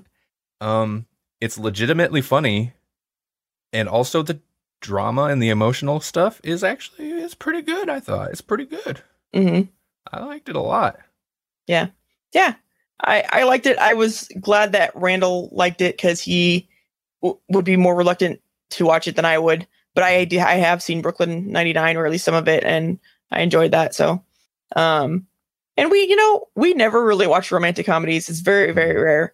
But we're not romantic comedy type people, and this was totally the kind of romantic comedy that we would enjoy. Um, you know, where all the characters like, you know, there is no meaning, eh, everyone's alone. That's the thing. It's it's it's like yeah, it's like a romantic comedy, but also like our main characters are nihilists and super downers, and th- so I appreciated them. I was like, yeah, I like you guys. You guys are great. I like Yeah. your attitude. Yeah. Um, yeah, it's pretty good. It's pretty Mhm. good. I don't know what else to say. If you haven't watched it, uh, or if you don't think it's, I don't know, because again, it just it does. It seems derivative with a comedy guy that I'm not really into, and uh, it's got a romantic comedy, which in general I'm not into. Yeah, but no, it was great. I, I give it four stars. It didn't get five, but four stars. Ooh, four stars is kind of a coveted. uh Review. Right, right, Yeah. Some really good movies that you've given three and a half. Mhm. right. It's better than those. Just don't mention whatever they are. Okay. Paul sent me an article. We're not going to do, do news, but we'll do this news real quick. Citizen Kane lost its perfect score on Rotten Tomatoes, making Paddington 2 the new greatest film of all time. So I had heard a little something about this. Basically, they dug up a a negative review. So of the 116 reviews on of for Citizen Citizen Kane on the critical or on the web on Rotten Tomatoes, which previously there were 115 all positive. There's one has been added that was published 80 years ago in the Chicago Tribune that was negative and that knocked it down enough to to lose its lose its 100%. So apparently Paddington 2, I have never watched Paddington 2. Bunch Paddington one. Well, we better watch it. It's the best movie. Oh, I guess so. Yeah. Uh, I don't know that I've seen all of Citizen Kane, so Yeah. Citizen- uh, Melanie has. I have. It was because we were gonna we, we were gonna watch a movie about the movie, so I had to watch the movie first, and then we Oh. never ended up watching the other movie. But um, you know, I don't know. I mean, it was all right, but I wouldn't necessarily say it's the best movie ever. Yeah. Well, that and that's not even an unpopular opinion because uh, Josh Kurp, who wrote this Uproxx article, uh, says Paddington 2, Paddington 2 is a better film than Citizen Kane. I already knew this, but now it's official. So, you know, whatever. He I think a lot of people are of that opinion. It's like I agree. I, I actually kind of disliked Citizen Kane for a long time after I first seen it. And it's on this on that rewatch that Melanie and I Melanie and I did not long ago that I was like, okay, I, I like it more. Mhm. It's not a perfect movie though. Like it's it's visually it's kind of amazing for its time. Um, but even that, like, it was pioneering, but it's not like any of the certain techniques were pioneering. It's just like putting them all together and dedicating like this is going to be a stylistic movie in itself was a pioneering thing. So oh Mhm. yeah. uh, that said, the characters are not likable in that movie. Mhm. So, Unlike Paddington, who is infinitely likable. And that is Savannah says, "What is Paddington?" And and I'm not sure because I've never seen either of the movies either. Is that Paddington Bear? Yeah. yes, Okay, that's Paddington. Bear. And I'll go. I'll I'll do you one better. Why is Paddington? Oh, I have my window open. I'm sorry. Don't know. I'm probably letting noise in. Oh well. So long as the fire station alarm doesn't go off. no, I I don't. I don't love you, Twitch. oh, Twitch. You know, thanks for your contribution to the chat. Yes. I no, I'm I'm good with my current fame level. Uh, I do not need to buy followers and viewers on star star star. I'm not going to say that URL. Thanks. Yeah. Yeah.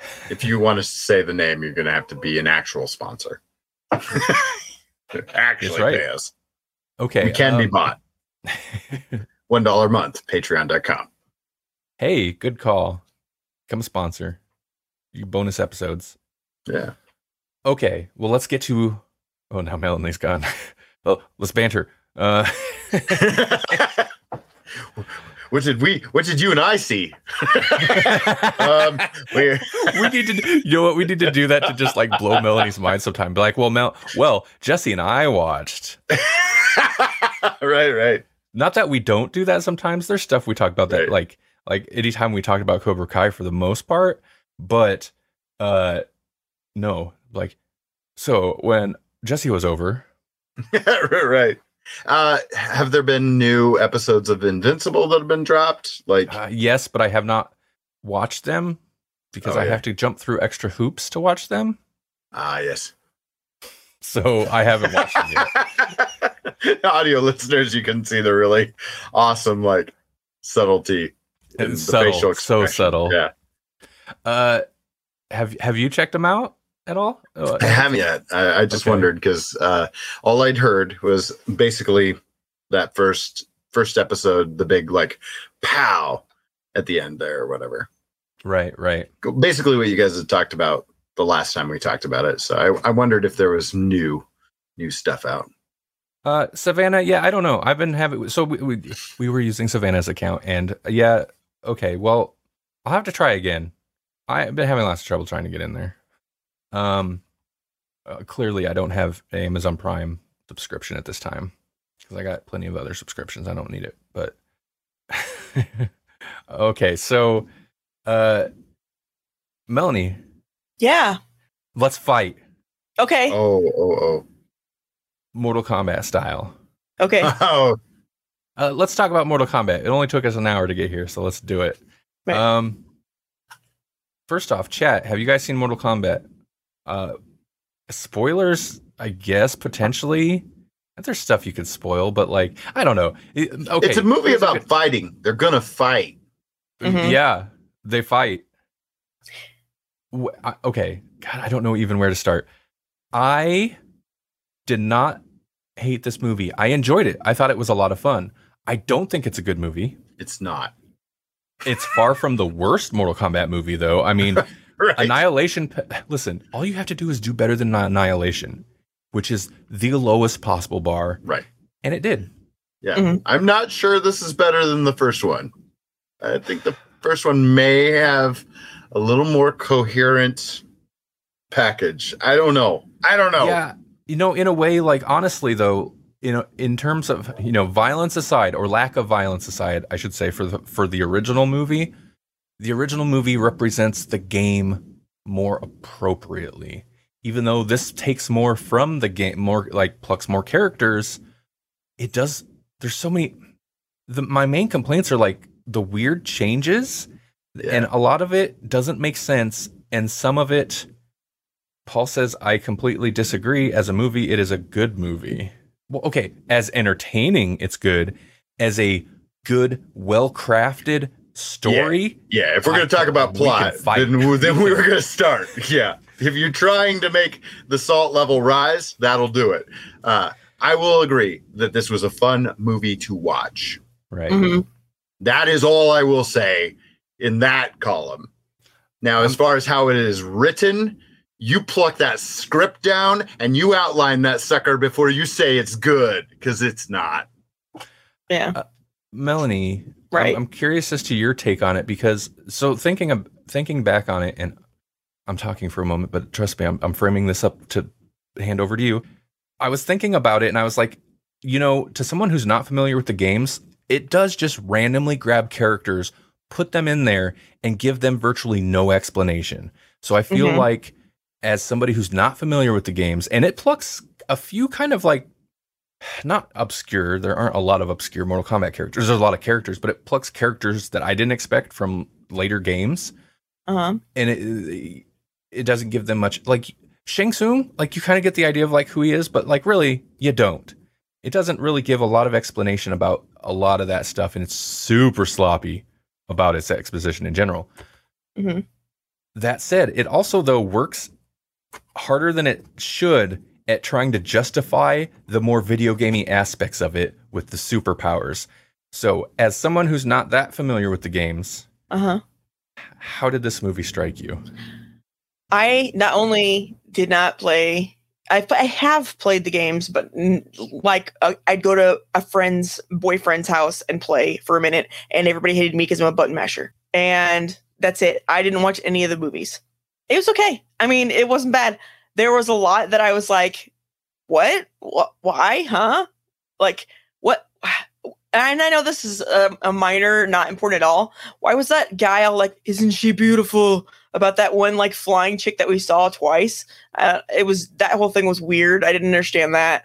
Um, and yeah, there was all there was just stuff that didn't really make a lot of sense to me. Um, and there were things I know that Randy got hung up on differences with technology versus magic. But again, I didn't really know there was a difference, so it, it didn't bug me that much. It was it was okay. It was I would say it's not a good movie, but it's uh, going into it. I knew it was supposed to be an action movie based on a video game, so I w- really wasn't expecting a whole lot. Right. Yeah, and my whole thing with the technology. Okay, so because I didn't mind the Arcana or whatever they called it. Basically, they turned people. If you're chosen, like that whole thing is not a video game construct. The whole like Right. mark. uh, oh, really? That you know that's not in the games. That is only set up to explain why some people can shoot fireballs, which seems when when you're gonna just randomly introduce characters and not like tell the audience anything about them, Mhm. it seems like an arbitrarily weird point to be like, yeah, but we have to explain why he can shoot fireballs. They do though, because if it's just um these are the chosen people, but there are humans that can shoot fireballs for no reason. Because he's a human, we're fighting on the for the human realm and he can shoot fireballs. If you're not explaining that to me, then I'm like, okay, so why is this guy able to shoot fireballs? Why is he magic? Then why is he here? You know. Okay, well, yeah, I guess I agree. I, I, I that makes sense to me. no, I'm. I, yeah, I don't know. It just seems. It seems like such a. We have to throw this in there to sell the movie to the studio. Mhm. But at the same time, it's like, yeah, but most of the people, Liu Kang aside, Kung Lao aside, most of the people, uh, the humans that like the plot revolves around them getting powers in the games don't necessarily have superpowers. Kano doesn't have a laser eye. He has a metal like s- plate with a fake eye that can sh- shoot a laser ball beam because it's technology. Right. Uh, Jax doesn't get metal arms and then uses magic to grow bigger metal arms. He just gets metal bionic arms. Like Sonya doesn't suddenly get ring powers. She has wrist things that she can use to shoot ring plasma things. Mhm. It's just weird to like I I I didn't hate it. I didn't it didn't kill it for me, but it was so strange to be like we have to explain this through magic, including the stuff that could have been ex- easily explained through technology. Like if if you if you're hung up on like the fireball thing, then why ditch the technology side Mhm. altogether. That seems like such a e- much easier way to explain it. And part of me is like, well, maybe part of the selling point is like, well, superheroes. We're just going to make them superpowered. So like it's like a superhero movie now. So can we make this You- movie? If you go one with of those? Arcana, you can explain everyone. Mhm. and it's just with weird that one they have swoop. to. It's Yeah. weird that they have to though. Like you don't Right. have to do that with everybody. I, I- Right. mm, whatever. Well, but if you get say you're say you're uh, uh you know one of the birthmark selected um and you don't get a power then you're like what I got to go cut off my arm or gouge out my eyeball so that I can get a superpower? You know I mean I'm just trying to be nice to everybody.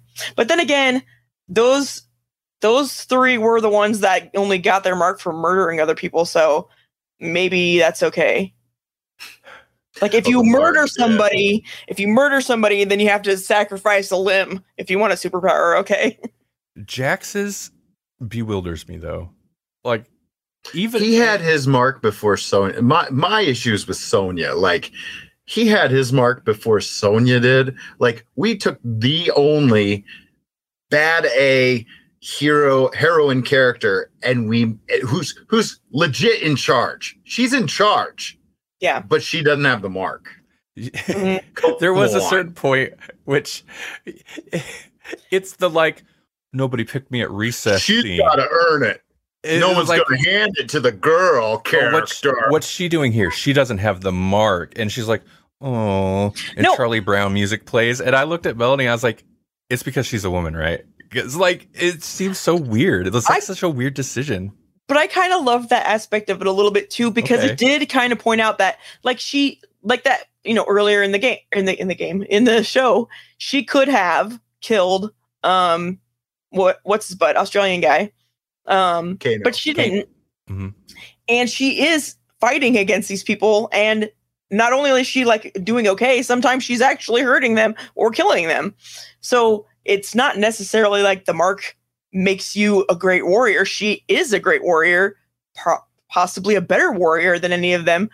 But again, they yeah, they're being you know exclusive. She doesn't have the mark. She can't do it, even though she can fight better than any of these new people we brought in. She does. She can't shoot, you know, laser beams out of her wrist, so she's not part of it. Uh, I'm gonna I'm gonna call Paul out for being contrarian and just trying to get my dander up in the comments. But uh, I no, I don't have beef because it's different than the source material. I think I, I'm fine with that because some of the stuff I really liked about this is that it approached it differently than other things. I like that we that Liu Kang is not our main character. In fact, it kind of feels like even though he's more of a presence than Kung Lao, Liu Kang is like Kung Lao's side piece. He's like a, just a tag along with Kung Lao. He's Kung Lao's like fanboy orphan puppy friend, cousin, whatever they are. Uh, and Right. that's so weird. At the same time, I'm not wild about the casting. I think that guy's a little too pretty. He felt like a Kung La, uh, like a Liu Kang uh, cosplayer or something. Just didn't have the face for it for me. I don't know why, but it's weird to like s- sideline Liu Kang so hard in a Mortal Kombat Right. thing. He's a coach. Let's get him ready, Um, coach. I also did appreciate the change in that uh, they kind of end up making them a rivalry, which is fun.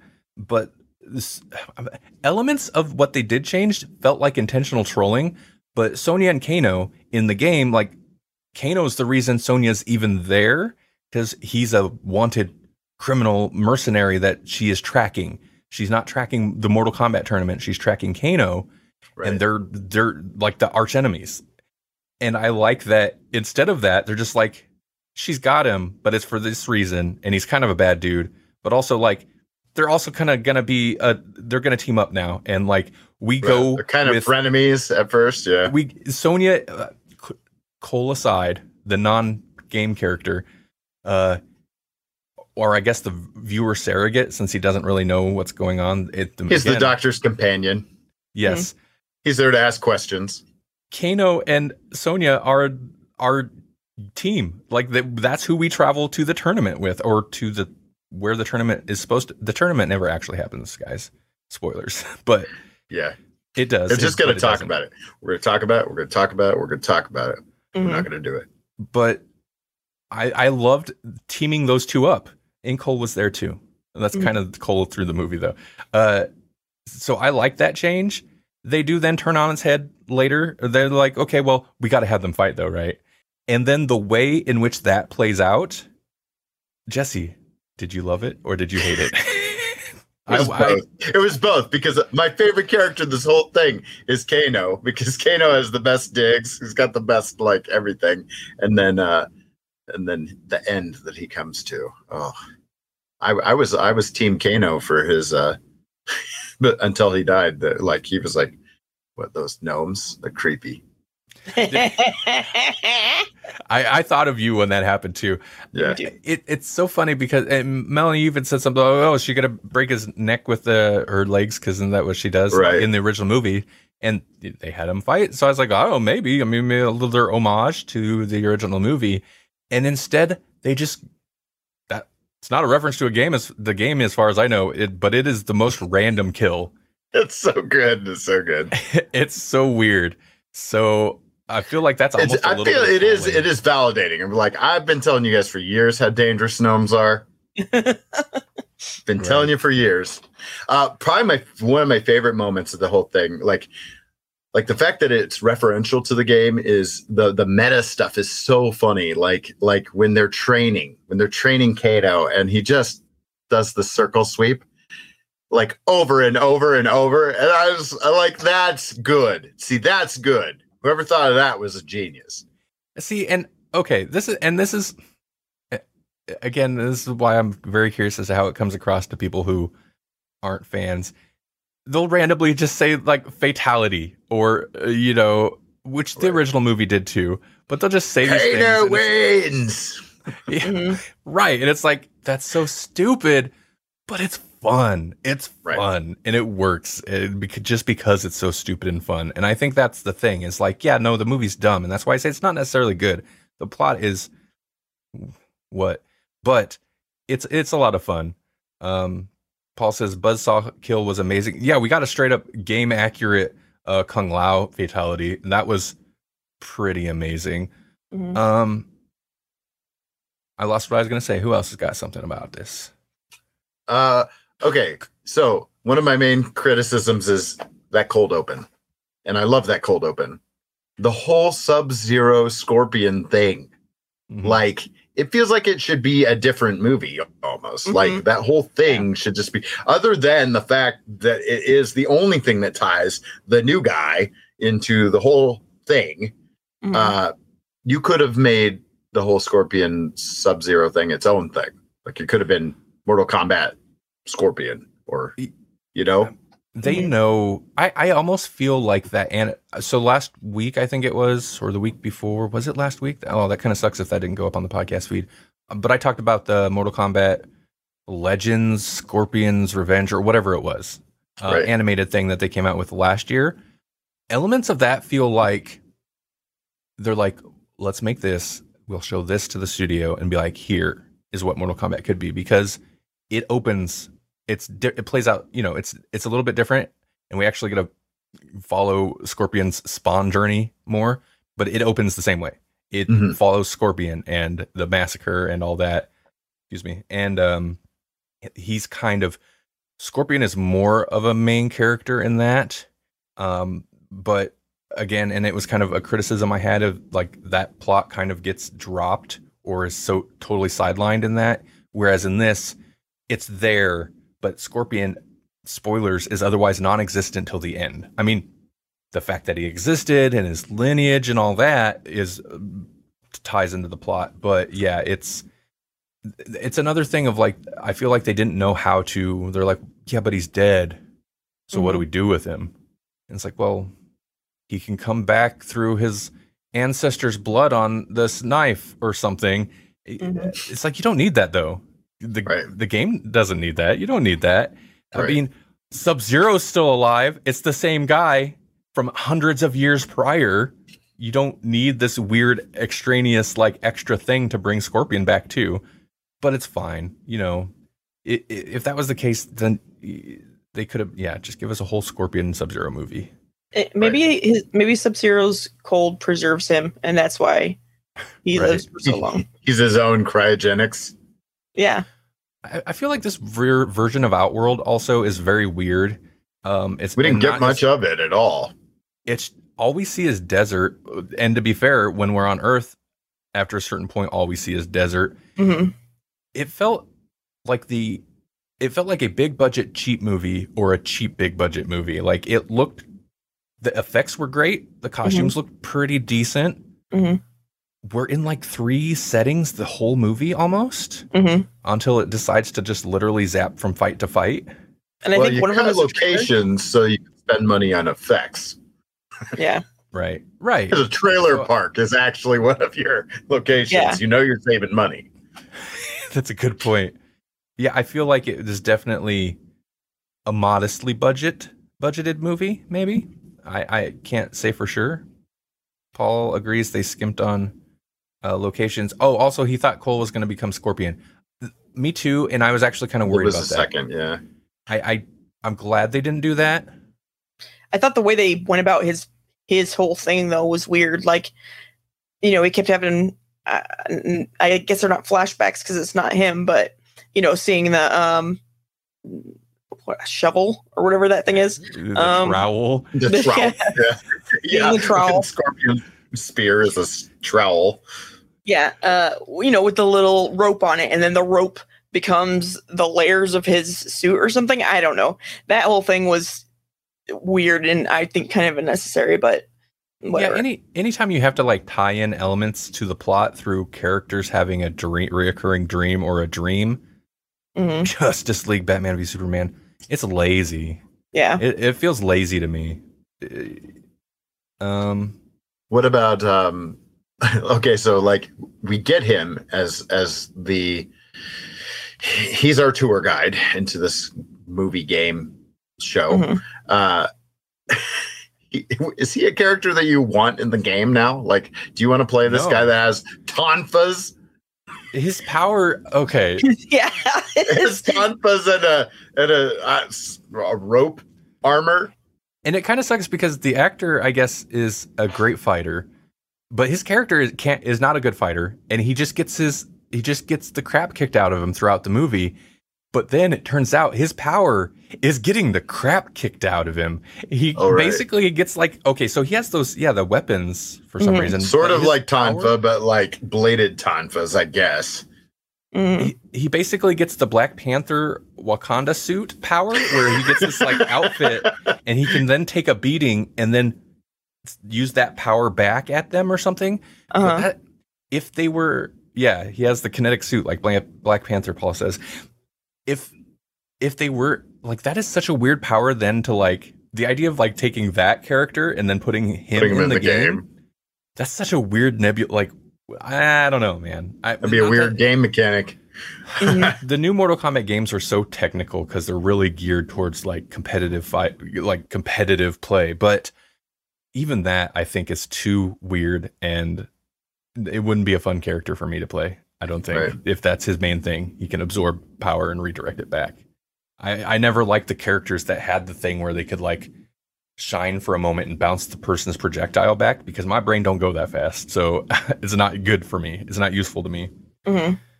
Melanie anything, also maybe- alluded uh, to Nitara, and so it's like it's interesting that they pulled characters from like lesser known games. Like they reference Bo Raicho, who is a character that you don't So, even really. the worst character. Yeah, It's like you know, and, and I don't think he even exists until like Armageddon or something, right? It, it, uh, it's pretty late. It's not. I don't know if it's that.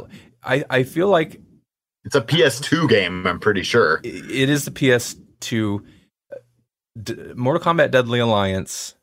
Um, what was Oh, the Bo? Raicho in that too? He might have been in that too. Yeah. Okay. But yeah, yeah. No, they pulled a couple characters. Yeah, from the PS2 era of Mortal Kombat games, which weren't terrible, but also like looking back. Why it, uh, why people are- Raiko or Ra- Rico or whatever? even if he in the game could be an okay character, although as in my opinion, totally forgettable because I was like, oh yeah. Yeah. that wait who wait what? In the movie, they made him even more forgettable because he just comes across as this like big dumb guy with hammer. That's Right. Why do you have to have that character? Um, Paul says Goro was on point though. I think okay. I've heard people complain. They're like, well, Goro was totally mishandled. They you they have him in a you fight in a dark scene. Blah blah blah. I kind of love that they took Goro. The Goro fight happens in a like contemporary farmhouse setting. It's like, wait, Right. what? That's such a weird juxtaposition. I kind But of they made him like a monster, which is cool, you know. right. Mhm. And he looked CG, but it wasn't bad. And Right. it, but it, the, I mean, it looked. I mean, in in 2020 or 2021, that's the only way they're going to do a Goro. They're not going to do an animatronic again. But he looked better than the animatronic did because the p- proportions in that Goro suit from back in the old in the 95 Mortal Kombat was awkward. Um, yeah, Goro, I thought it was cool and pretty grotesque when they killed him. Mhm. Speaking of, what do you guys think of the violence? I mean, yeah, that it was violent. Fine? Yeah, I mean, it's it's Mortal Kombat, so you know you're gonna get some blood. You know, like it was like, oh, and they they show you that right off the bat with with the cold open, just how much of the blood and violence you're gonna get. So I kind of feel like they did it in the best possible way because it's s- there's and it's honestly not all that much. It, there is like there is a lot there is gore and violence, but it's it's always kind of over the top. Like yeah, we get the crazy uh, ground hat fatality from Kung Lao, but like that in itself is so kind of cartoony and over the top that when it happens, you're like, oh whoa, sure, and but it comes comes across as cartoony as opposed to like cruel, you know. Mhm. A- And the same thing with Goro. Like if you think about it, like how Goro gets done is really grotesque, like guts spilling out. But there is that disconnect because he still looks pretty CG the whole time, so it all still looks CG. Most of the blood is also clearly CG blood, so it's not. I didn't find it disturbing. It, I don't think it comes across as disturbing. It just kind of comes across as like a little like cartoony violence, Mhm. which for mainstream Mortal Kombat movie seems like the best way to go with it. right. and they I it, the people who were people it seems like didn't have as bloody and disgusting of deaths um when i'm sure that was intentional Right. I mean, like the opening scene, I think has the most like kind of brutal violence. The you you Mhm. t- mentioned the, the scorpion, uh, the first scorpion fight, um, and even that is quick and it's feels like a traditional like maybe samurai movie. So it's it's Mhm. it's fine. It comes across a little bit differently than the like CG guts spilling out from a four armed creature. Mhm. Um, but it's still not like super disturbing. I think the most kind of not not off putting, but like whoa one was in the opening scene where I don't know, he spears one of the guys and then like pulls him to the ground. And it's just the fact that the guy's head like sticks at a certain angle and just stays that way after he hits the ground. It is it's like that's a little grotesque. hmm Yeah. That's about it. I, I was gonna you, you reminded me though even in yeah in that opening scene or you know that sequence or whatever um the sub zero guy takes the i don't know if he guys uses the trowel whatever but he stabs the scorpion guy and he like drags the thing up his abdomen Oh that totally could have been like a gut spilling out moment and they didn't do that. Instead he lived for like another freaking 15 minutes. I'm exaggerating but still. Um he he Oh, lived way longer than he should have. It was a little yeah yeah. I, I forgot about that. That was a little kind of hardcore but the fact that he didn't die right away I was like eh. But he lived long enough to kind of make his death more tragic because then he lived long enough to hear that his baby was still alive and that no one was around to take care of a baby and then he died Yeah. not knowing that you know Raiden was going to come in and plot away the baby but Mhm. This feels like a good time to to s- just point at, uh, throw in Axton's two cents because Axton uh, watched this movie too and uh, was messaging me on the side and his his main beef his main beef was Sub Zero because Sub Zero has forever been Axton's like favorite character and so first of all he hated that uh Sub Zero was so blatantly the bad guy because he was like for 30 years I've operated under the assumption that Sub Zero is kind of a good guy and that uh, that Scorpion was more the bad guy. Um, so that that was like jarring for him. And then the other thing was that he hated Sub Zero's suit. He was like, Mm. Sub Zero suit looks like garbage. And I don't know, I, it didn't bother me as much.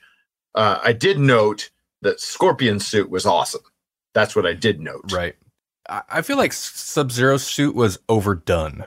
It was it was over designed and there was too much because and you, I I feel like you don't really realize how much just padding and general like just crap his suit consists of until towards the in the last final in the final fight he takes it off and is in the like more like kind of a skin tight a little bit more ninja-ish looking thing and it's like whoa like he's so much smaller without that bulky suit on Oh yeah. that suit couldn't have been fun to move around in Mhm.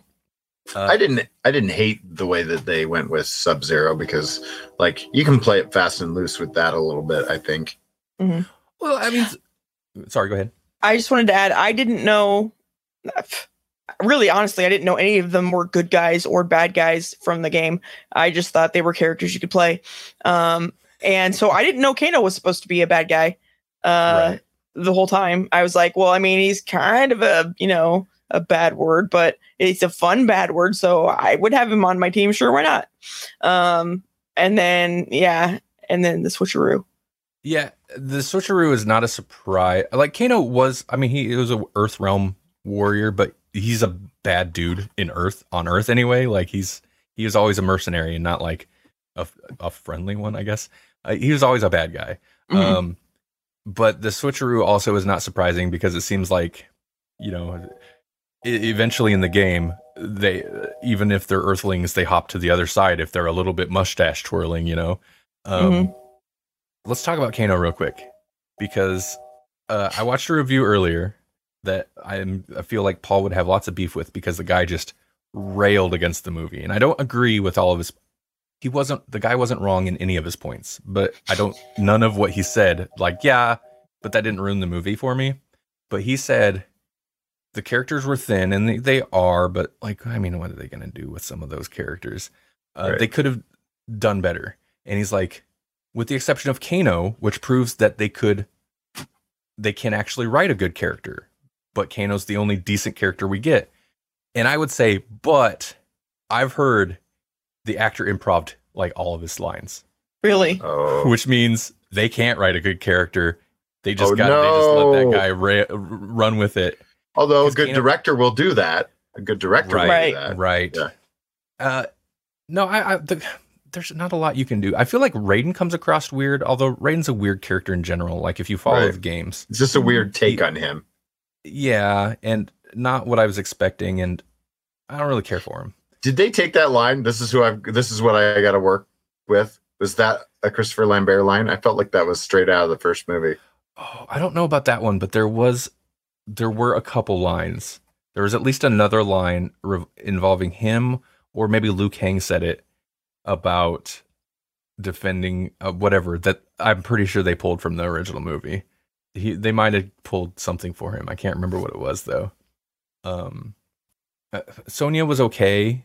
Uh, you know, military characters. Melanie kind of pointed out military characters are usually kind of cheesy in movies because Mhm. they are like, well, do the stereotypical military things. Have them say military stuff, you know.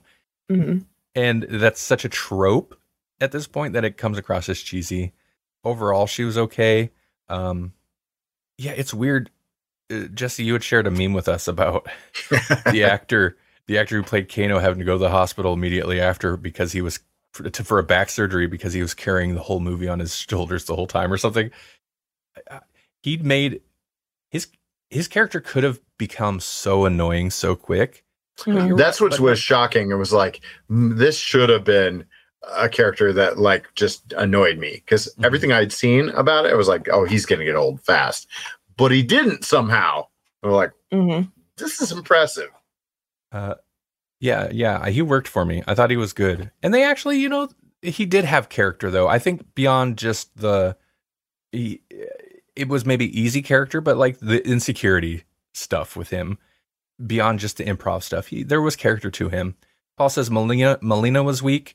Mileena was cool looking, I think visually. I mean, they didn't go as monstrous with her as they could have, but I liked her look when she wasn't monster mouthing. Mhm. Um, It was weird to I pull mean- her, but not Kitana. But I don't know how they would have like tied Kitana in without getting really deep into the outworld stuff. maybe that's yeah maybe they're waiting since Kitana's like a more direct link to shao kahn they did have her f- fans in the back of a scene which might have been Oh, one yeah. of the first scenes with Mileena in it Mhm. i know melanie you were asking about Kitana um when we watched it Yeah, It's because I'm a girl, and the few times I played, I'm like, yeah, I'll be fangirl. I don't know her name, but uh, that's who I played as most of the time. well and she's a major character she usually unfortunately she kind of gets in the- the in the not necessarily in the games but in the like the first movie and the second movie she just gets like paired up with Liu Kang Mhm. gets coupled up and i think that kind of repeats in other stuff that animated movie i think they might do that too um but she's at least like pretty pivotal to this a lot of the plot of yeah the outworld dealings Mhm. um Uh, speaking of outworld i know i mentioned it it looked like a desert. I don't understand what it how it works in this. Like they didn't establish it very well. At one point like there's just they're walking through a desert up to like the statue of goro. And i'm like what are they doing though? Like where are they coming from? Do they not have cars or horse and buggy in this world? Like i don't understand what this world is. And thinking back to it now it strikes me as like the alien or the whatever world other dimension or alien world in phantasm where you see it and it's just like these shrunk down people walking off into the desert. It's like yeah but what's out there? What is that world? What's their economy? I don't understand anything about What's the economy? i mean Uh. is shang Tsung's after souls okay but like Do they just pay for everything in hair ties that Goro can use? and also like shang Tsung looks okay but when they're walking through to the desert in that scene he was filthy. He had dirt all over him. I'm like what is what was that why is he filthy is, is you just get naturally filthy everything uh, anytime you have to walk That's when you somewhere? have to walk behind Cabal. yeah. right Cabal, interesting mention. It made sense because of the, his tie to like terrorist, terrorism and mercenary Mhm. antics in the game. But it again, it was also like, oh, oh I wouldn't have, wouldn't have thought about that that tie. But he he is kind of the tie in uh, Mortal Kombat two or three. So Yeah, it's it's weird, and I think it's okay to like you know. There's some obvious backstory. It's interesting that so Outworld just has people from Earthrealm that are like, yeah, I'm gonna work in Outworld now. right. Like it's weird that he was there. Uh, his voice stuck out to me. He was voice acted. He's is the actor is credited as voice, so they had somebody else act it, and I can't remember who it is offhand. It's not somebody I'm super familiar with, but I liked it. It seemed a little out of place, but he was basically. I think they're like, well, he's related to Kano, right? Make him funny. so, yeah, or yeah, you yeah. know, he has ties to Kano. Mhm. So, uh, So I like it's interesting because like they played they played with both, you know, like they're like, hey, we're gonna do a bunch of stuff that just isn't even in the game, like at all. But we're gonna make a lot of references to everything that's in the game. So like we're gonna have sorry, we're gonna have our cake, we're gonna eat it too. And only some people will know they're eating cake. right right yeah it was I, and there's some i'm not an aficionado and the especially the last couple games i'm not good enough so i haven't spent the money on the last couple mortal kombat games but there are some somewhat deep cut references or easter eggs that are kind of obvious if you know them but if you don't like Right. You wouldn't know them um i thought that was interesting uh paul says here's my overall two cents for a movie based on a video game that could have been and traditionally has been incredibly cheesy, it was a good and entertaining outing, and I look forward to the next installment. I don't disagree. Hmm, I feel like Paul was trying to like pick, like get get like uh confrontation, get our salt up, but like I don't disagree. Mm-mm. I don't th- I still don't think it's a good movie, but I enjoyed it and I'm down for more. Yeah, yeah. I would even watch this again. This is ripe for a kind of- rewatch. I think there was a lot of fun there. I know it's arbitrary, like the movies that I'll be like, this is dumb and I don't like it versus this is dumb and I do like it. Right. But it's it's kind of the Godzilla versus Kong thing Yes, where it's like yes. they they did certain things and because of that it's really not a good movie and the plot is kind of a mess. Um but they know what works and what doesn't work and they're like let's just cut the loose crap. Cut the crap that's only there out of obligation. In this case, although a lot of people I've heard a lot of complaints that it the movie me, this meanders a little bit and I guess it's around when they're trying to find their their arcana, their power. But at a certain point, they're literally like, "Hey, Raiden, you can just send anyone anywhere, right?" He's like, "Yeah." And they're like, "Okay." Fight scene, fight scene, fight scene, fight scene. And it's just randomly like suddenly you and you, you're going to go over here and they're there. Uh, Jax is fighting what's his name in the pit location and doesn't send anybody down the pit. Right. It- It's it's, and, and for almost no reason where it's like that doesn't make like, like that pairing didn't make any sense why No. would why and then and then they have two of them fighting in the same place and, and randy's like why would they send two of them to the same place and i'm like because you can play two player and that's exactly the reason yep, yep. Right. No, yeah, because he's like, you take Jax, take that guy, you take that guy, you and you take on them and them, and it's like, wh- but why? Why? gotta be One less location they have to scout as well too, or Right. build. yeah yeah exactly Uh, Paul says for me, an enjoyable movie is good. Well, that's a whole nother argument yeah, yeah that's yeah talking about film. I want to drop an F. if you you can enjoy a thing you can enjoy a thing that is written poorly right, right. Yeah. we're talking about two different things enjoyment versus quality. Right. not not not a well crafted thing. as an Mhm. artist and an art teacher i can appreciate my students having a good time in my art class and learning something along the way and still maybe not doing the assignment correctly Mm-hmm. real quick because we need to end this conversation. Yep. Cole, we don't need him. He you was could have this movie without him really He was Uh-huh. the- just make somebody could. else the surrogate you know Yeah, and I feel like that's it. He was the viewer surrogate. They, uh, from what I understand, uh, Savannah says Elvira isn't w- written well, but I enjoy the crap out of it. Uh, From what It's I fine. understand, and people jumped on this. And of course, apparently, I didn't hear anything about it at the time. But the director or the writer, somebody's like, I don't.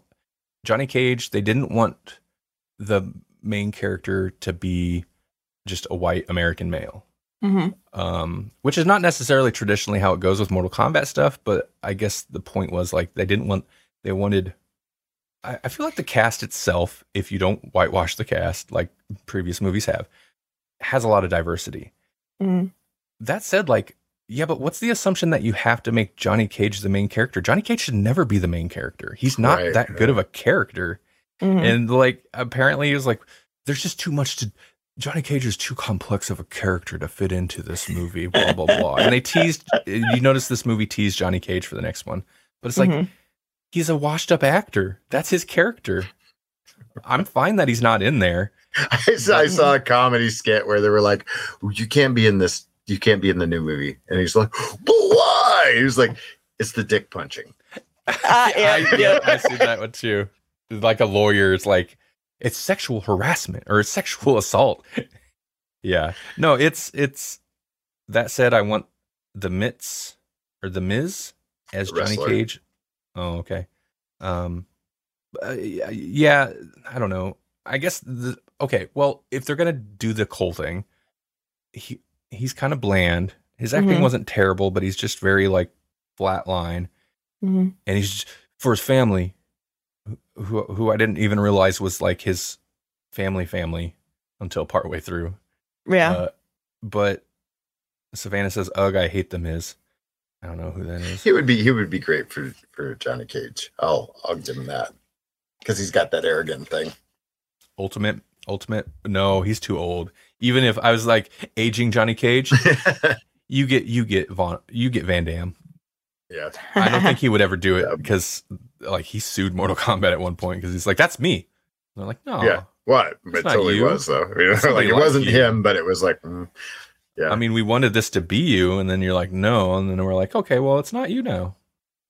right. It's totally not you. My my pro. I'll just reiterate my problem with Cole. Make him a character you actually want to play in the game. I think I think it's Mhm. a clever idea to add somebody new, and this is a perfect opportunity to build a new character for your next game or your next DLC for Mortal Kombat 11. But make him someone you want to play. Like I don't want to Mhm. play this Cole character. Even based No, on this he's- movie, I want to play just about every other character. If, You- You know what? What they could have done, I think, to make it uh, maybe a little bit better. You know uh, how he somehow magically conjures his weapons out of nowhere after that guy punches him a bunch. Maybe if he could do that like every time, like he could conjure some new awesome weapon, that might be interesting. That might be fun.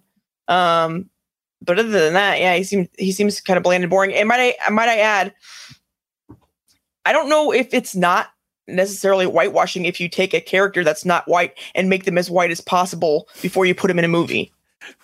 By the way, yeah, I mean, well, he's no, he's just very American, it will. well, well, okay, fine. which is it White also- bread American. He's it's also very interesting. Like, so what did where did Raiden drop that kid off? That he that his Right, descendant right. ended up just some like random orphan in America. Uh, who wants to fight for like two hundred dollars.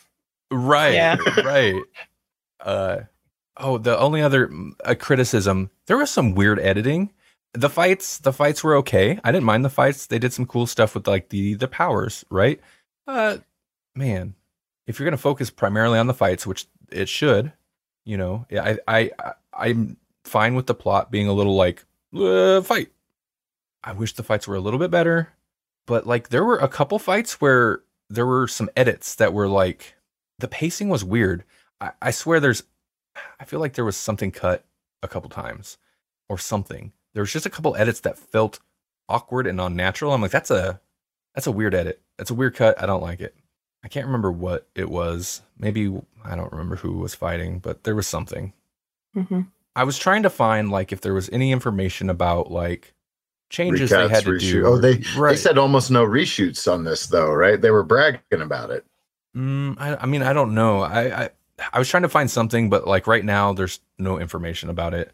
The only thing I could find was behind the scene featurettes, which I alluded to earlier about Right. you know that really they're you're not going to find any dirt in those because they're to promote the movie. Mhm. So, Oh, um, I'm thinking of New Mutants. right, right, Right. yeah, yeah. Oh, and James Gunn was talking about that with Suicide Squad or Suicide Squad. Yeah, Okay. where there they there were no reshoots, nothing, Mhm. which is Yeah. rare. Well, they, they yeah, because like the first Suicide Squad was like all reshoots, so yeah, you got to even the score. Rewrites. you made a great trailer. Rewrite this thing for us. So I did not put my rating, my star rating on Letterboxd because uh, Paul has commented a couple times that it spoils my opinion. Although does it really? Because I like this movie, and this is gonna get at least a. It'll probably get a three, maybe. I don't know. I still got lots of crap to talk on it, so like I Oh, don't yeah, feel like yeah. my ratings really are that indicative of how my reviews come across. Mhm. Um, but yeah, I didn't put my rating on there. What would I don't know? Where would it sit for you guys? Is this is this three, three and a half, two, one, five? What are the other numbers that are possibilities? All right. Mortal Kombat kind of just sits in a sweet spot, you know, for me, where it's like I love the game, I love the mythos. I've I've played a ridiculous am- amount. I'm like I own most of those PS2 era games, you know. Uh, so I actually knew some of these characters that I would have uh, uh, that that a lot of people wouldn't, like Reiko. Like I actually knew who that was. Like I, I don't know why he's in this movie, but I know who he is. So I would give it a higher rating because of that, and I would also rewatch it because of all of that. So yeah, I'm gonna sit in the middle ish. I mean, it'll probably get a better score than it deserves for that for nostalgia alone. So yeah, somewhere around three, three, three, three and a half, somewhere in there. Uh, three and a half sounds too too good. I, I would stick with three. I'll probably go two and a half, maybe three, but probably two and a half if I actually was going to, which I won't. But yeah, It made me legit laugh out loud a couple times, and that that alone gives it a couple notches. Mhm. Because most comedies don't even do that. Right. like you're supposed to be trying to make me laugh, and you're not funny. This actually made me laugh. It's so sloppy with his exposition, but again, it's the thing where it's like that's not handling it well.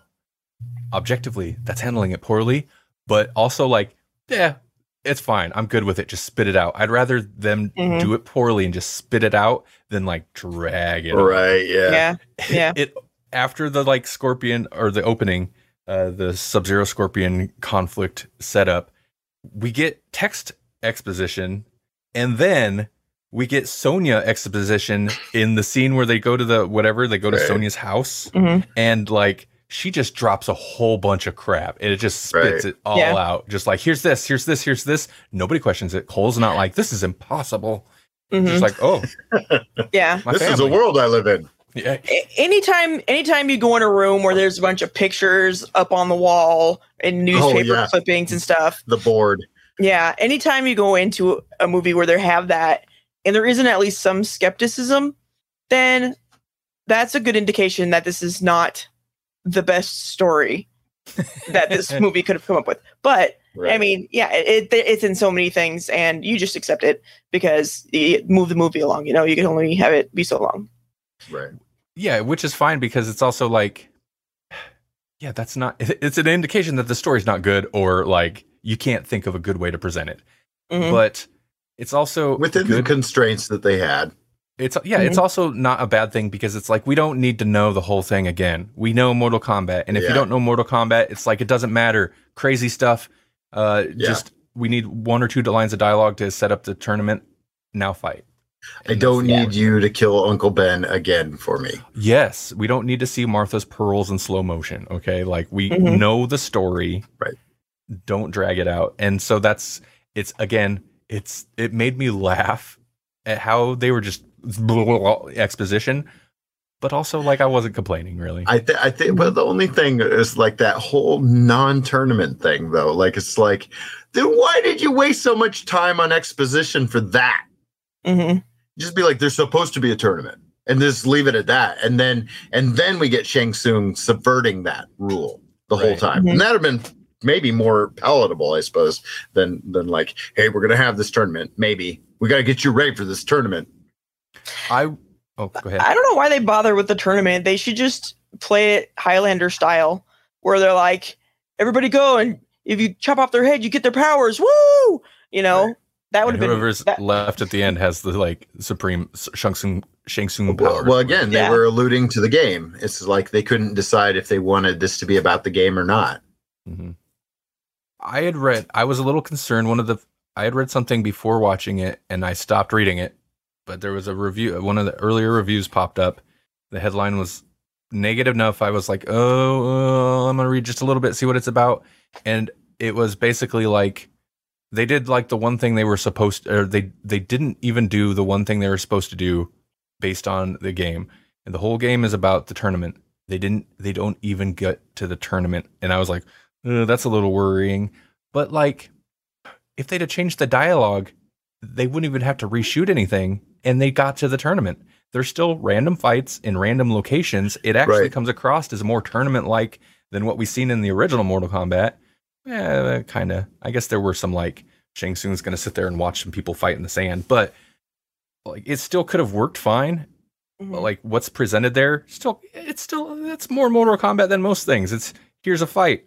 Here's a fight you know? So Right. i'm fine with that. It is weird though. It's a weird decision to make the plot about not having the fight the tournament but But if tournaments are boring, I mean, no offense to people who love tournaments, but it is a lot of people sitting around and waiting for their turn. That's a lot of what a tournament is.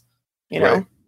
well, I, I feel like i don't know again I, I think it's something that probably it's a decision that was probably made when they're like we need to set up these powers so instead of dedicating like the time that would be like the in between tournament stuff or whatever to the character stuff they're like well we need them to be training and it doesn't make sense if they're still training as the tournament's happening i feel like Right.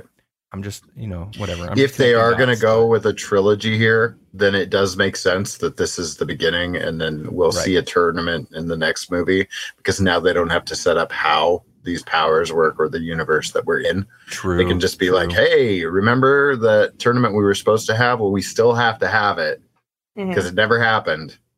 and you know, they talk about being understaffed or whatever. I don't know how you want to put it, but why can't they just, you know, do some bad guy stuff and buy their heroes? Because apparently that's that's allowed. So you know, Yeah. yeah did did the outworld people they didn't they didn't have this ter- mark right? They didn't have to do any of that. Right? Yeah, as far as like like it's Earth sonya didn't sonya kill at least one of the outworld people? And like she didn't suddenly get a, p- her power from that. She had to fight one of the other earthlings. Mhm. so i don't know. That's pretty weird. Man, Earth realm is just playing with a handicap from the word "go." right. Yeah.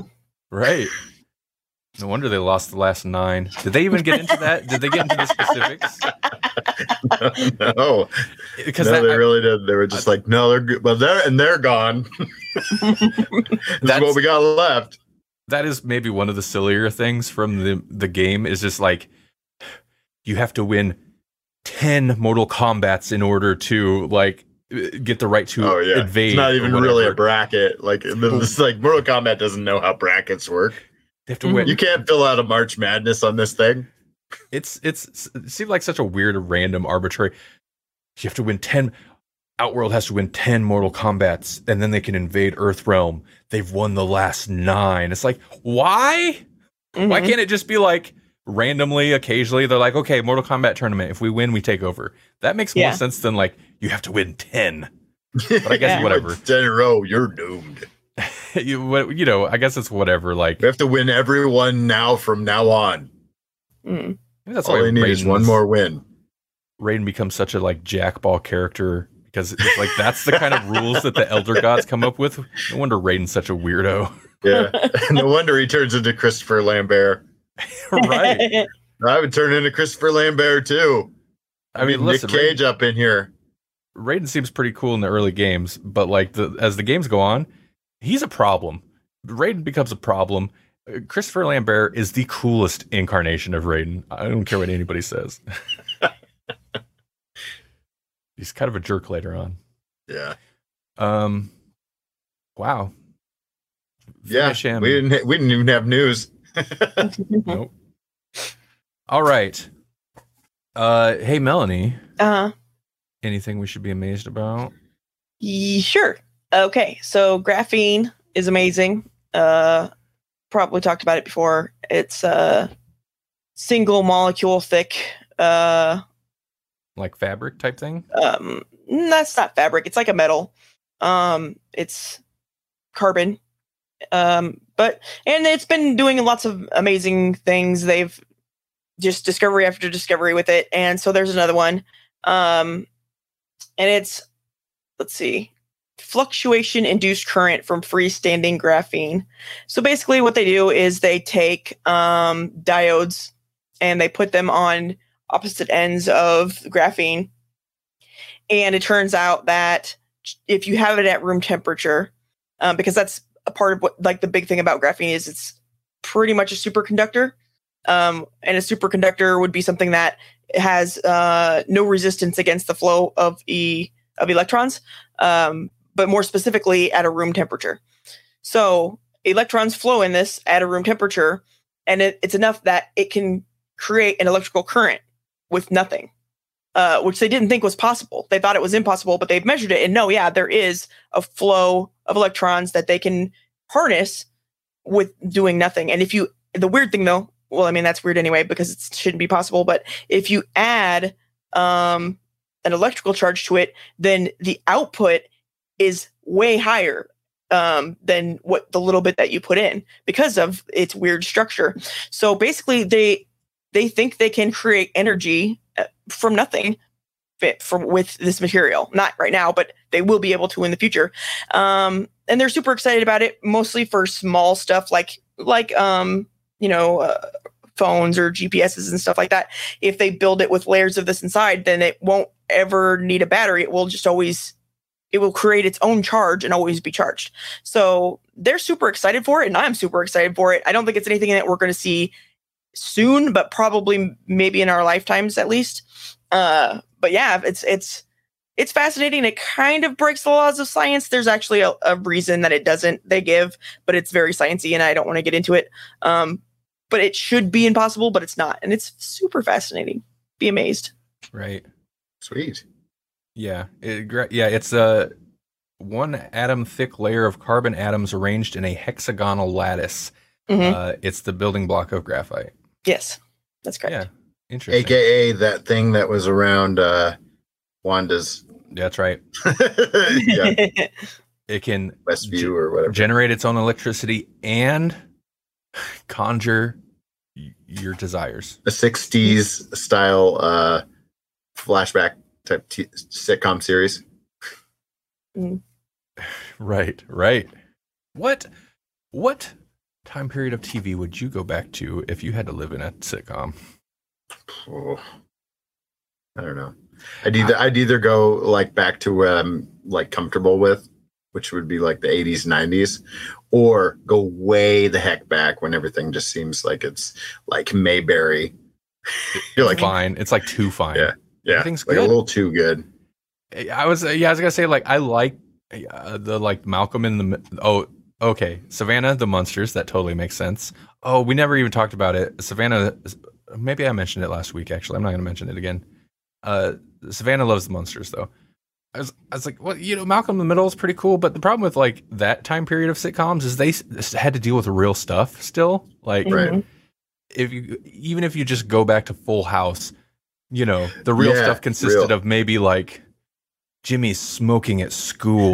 yeah, You're yeah. Like that's DJ has a real concern. She doesn't feel good about herself. fine. right. Mhm. That's fine. You get to Malcolm in the Middle, it's like the parents are like, I got bills, we got medical bills, we're going bankrupt. It's like, oh God, it's just the world. so Right. I don't yeah, I think going back further is a good idea. The monsters would be pretty cool too. Maybe something cartoony, a little slightly cartoony, to where not quite the real world. You don't really Yeah. have to. People get hurt, but they don't really get hurt. I like that. Right. That'd be cool. They just fall in a well and then a dog finds them.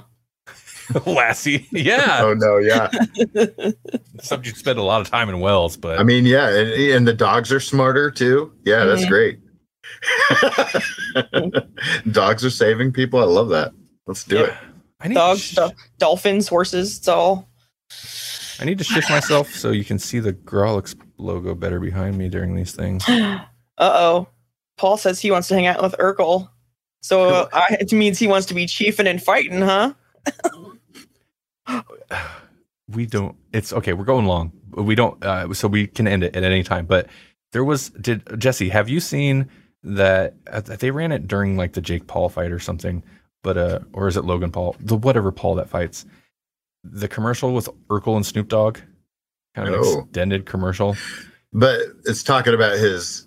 the purple urkel is part Yeah, of it yeah, yeah, yeah. But like the bigger thing is apparently the guy I can't remember his name Urkel. Carl Winslow and and Urkel or Urkel. Yeah, Urkel's real name though. Carl. Oh, Winslow. I got my. No. Oh Uh, no, not not the TV family. Okay, No, no, no, no. It's uh, the, well, the commercial. is- Jaleel White or whatever. yeah, yeah, yeah, yeah. Uh, the commercial though is like he calls in Snoop Dogg for a meeting, and but he's uh, so Snoop Dogg's there, but like he's in the Urkel character. Like Urkel is doing the Urkel character. Which Oh is real weird wow! to see. Yeah, it's real weird to see. Yeah, I didn't think he would ever do it again. uh, well, he did it so that he could one sell weed Yeah. and two sell fight clubs. So the big thing Yeah. though, the big thing outside of this the purple Urkel weed strain weed line that he's selling is uh, he also owns I can't remember the name of it, but it's basically like a social media network Mhm. or founded it or something. It's like Uh-huh. Triller or something. Yeah, like Triller. Yeah. Yeah. And uh but it seems like they're kind of shifting over towards like live events or live streamed events and they put on these like uh Logan Paul or Jake Paul fight whatever, the fights, oh, okay. the boxers with not boxers. And the service he was pitching at the beginning of the video is like send them your videos of your street fights. They will live stream them and give you a percentage. Oh, And live Melanie's like- stream your your assault and battery. Y- I guess- yes. is it assault and battery? If I don't know if it's unsanctioned, they're they're asking people to have unsanctioned fights. hmm Yeah. The Yeah. Sporting Commission is going to have a little bit of something to say about that. Yeah. As, as soon as I we we watched that, I was freaking out, and I'm like, "Are they like pay, will pay you for your bum fights? Are they crazy? They can't do that. That's so illegal." And at first, like, yeah, Melanie said that, and I was like, wait, that wasn't what it was, was it? And I watched it back. No, yeah, that's totally. Send me videos of your street fights, and we'll give you a cut when we stream them on our network. It's like what? What? Yeah. Weird, weird. When, Like, how, what, you'd have gonna almost long. give both parties a cut. Like you'd have to track down the Mhm. like if you're going to pay these people for their amateur footage, like you can't pay one party and not the other, can you? I mean, if it's just videos of street fights, like you're not even going to pay the fighters. You're going to pay. Right. Uh, oh, the videographer. Is it like Mhm. I guess the cell phone World person. Star Hip Hop or whatever? you know. Dude, I, Savannah, you want to get rich? Go get a couple extra boyfriends and then introduce them to each other. Uh, take video, bam. There you go. Uh, Yeah, I, maybe I should look into it just to see what the details are. But that sounded super sketchy. So, Yeah. so I I sent the video to Melanie, and I was like, first off, the the future is not what I if you like. The future is not what I was expecting. Imagine your brain if you sent this video back to yourself in the 90s. it would just explode. Listen, listen, Steve Urkel is going to try to come up with his own Thunderdome, but instead of people entering, it's just everywhere, and you just send him the winner. yeah. Not only not only is like Snoop Dogg hanging out with Steve Urkel, Steve Urkel is selling weed and starting fight clubs. What this is, the future the, liberals want. This is the future the liberals want. it is.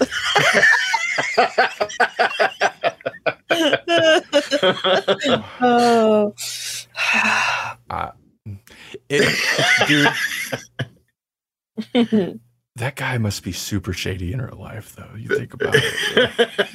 Yeah, Weird, really, man. Really. That's Would not have seen this one coming. No.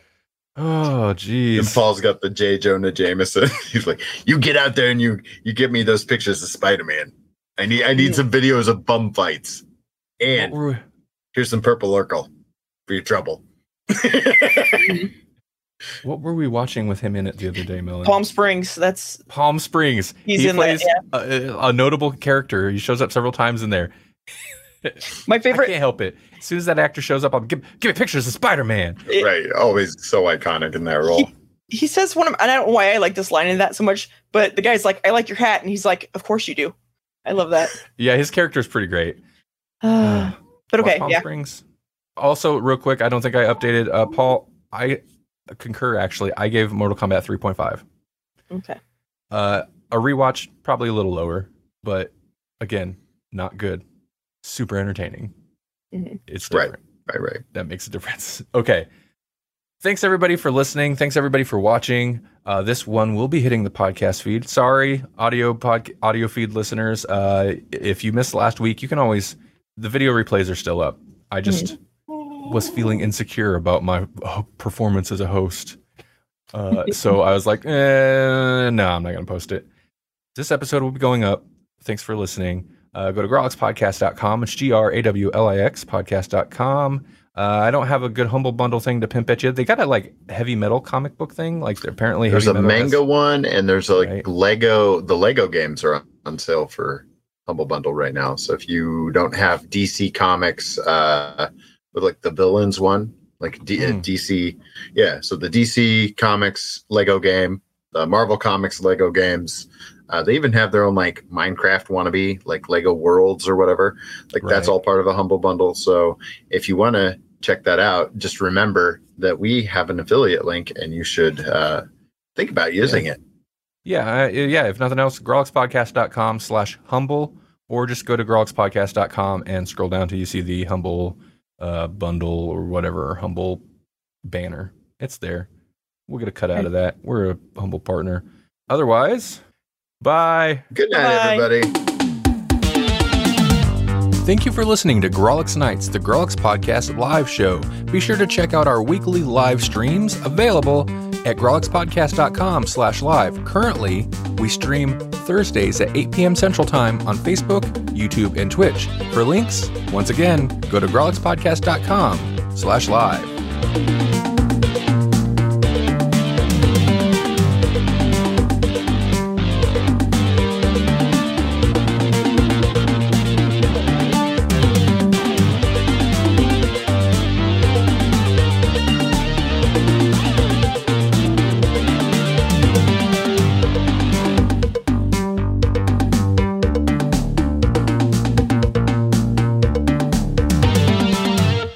Sell pills for performance issues. Yeah, but I, I feel like I shouldn't be taking pills that would help with my performance as a podcast host. Probably seems like addictive pills. I realize he's making a Viagra joke, but hmm thanks everybody. Take it easy. Yep.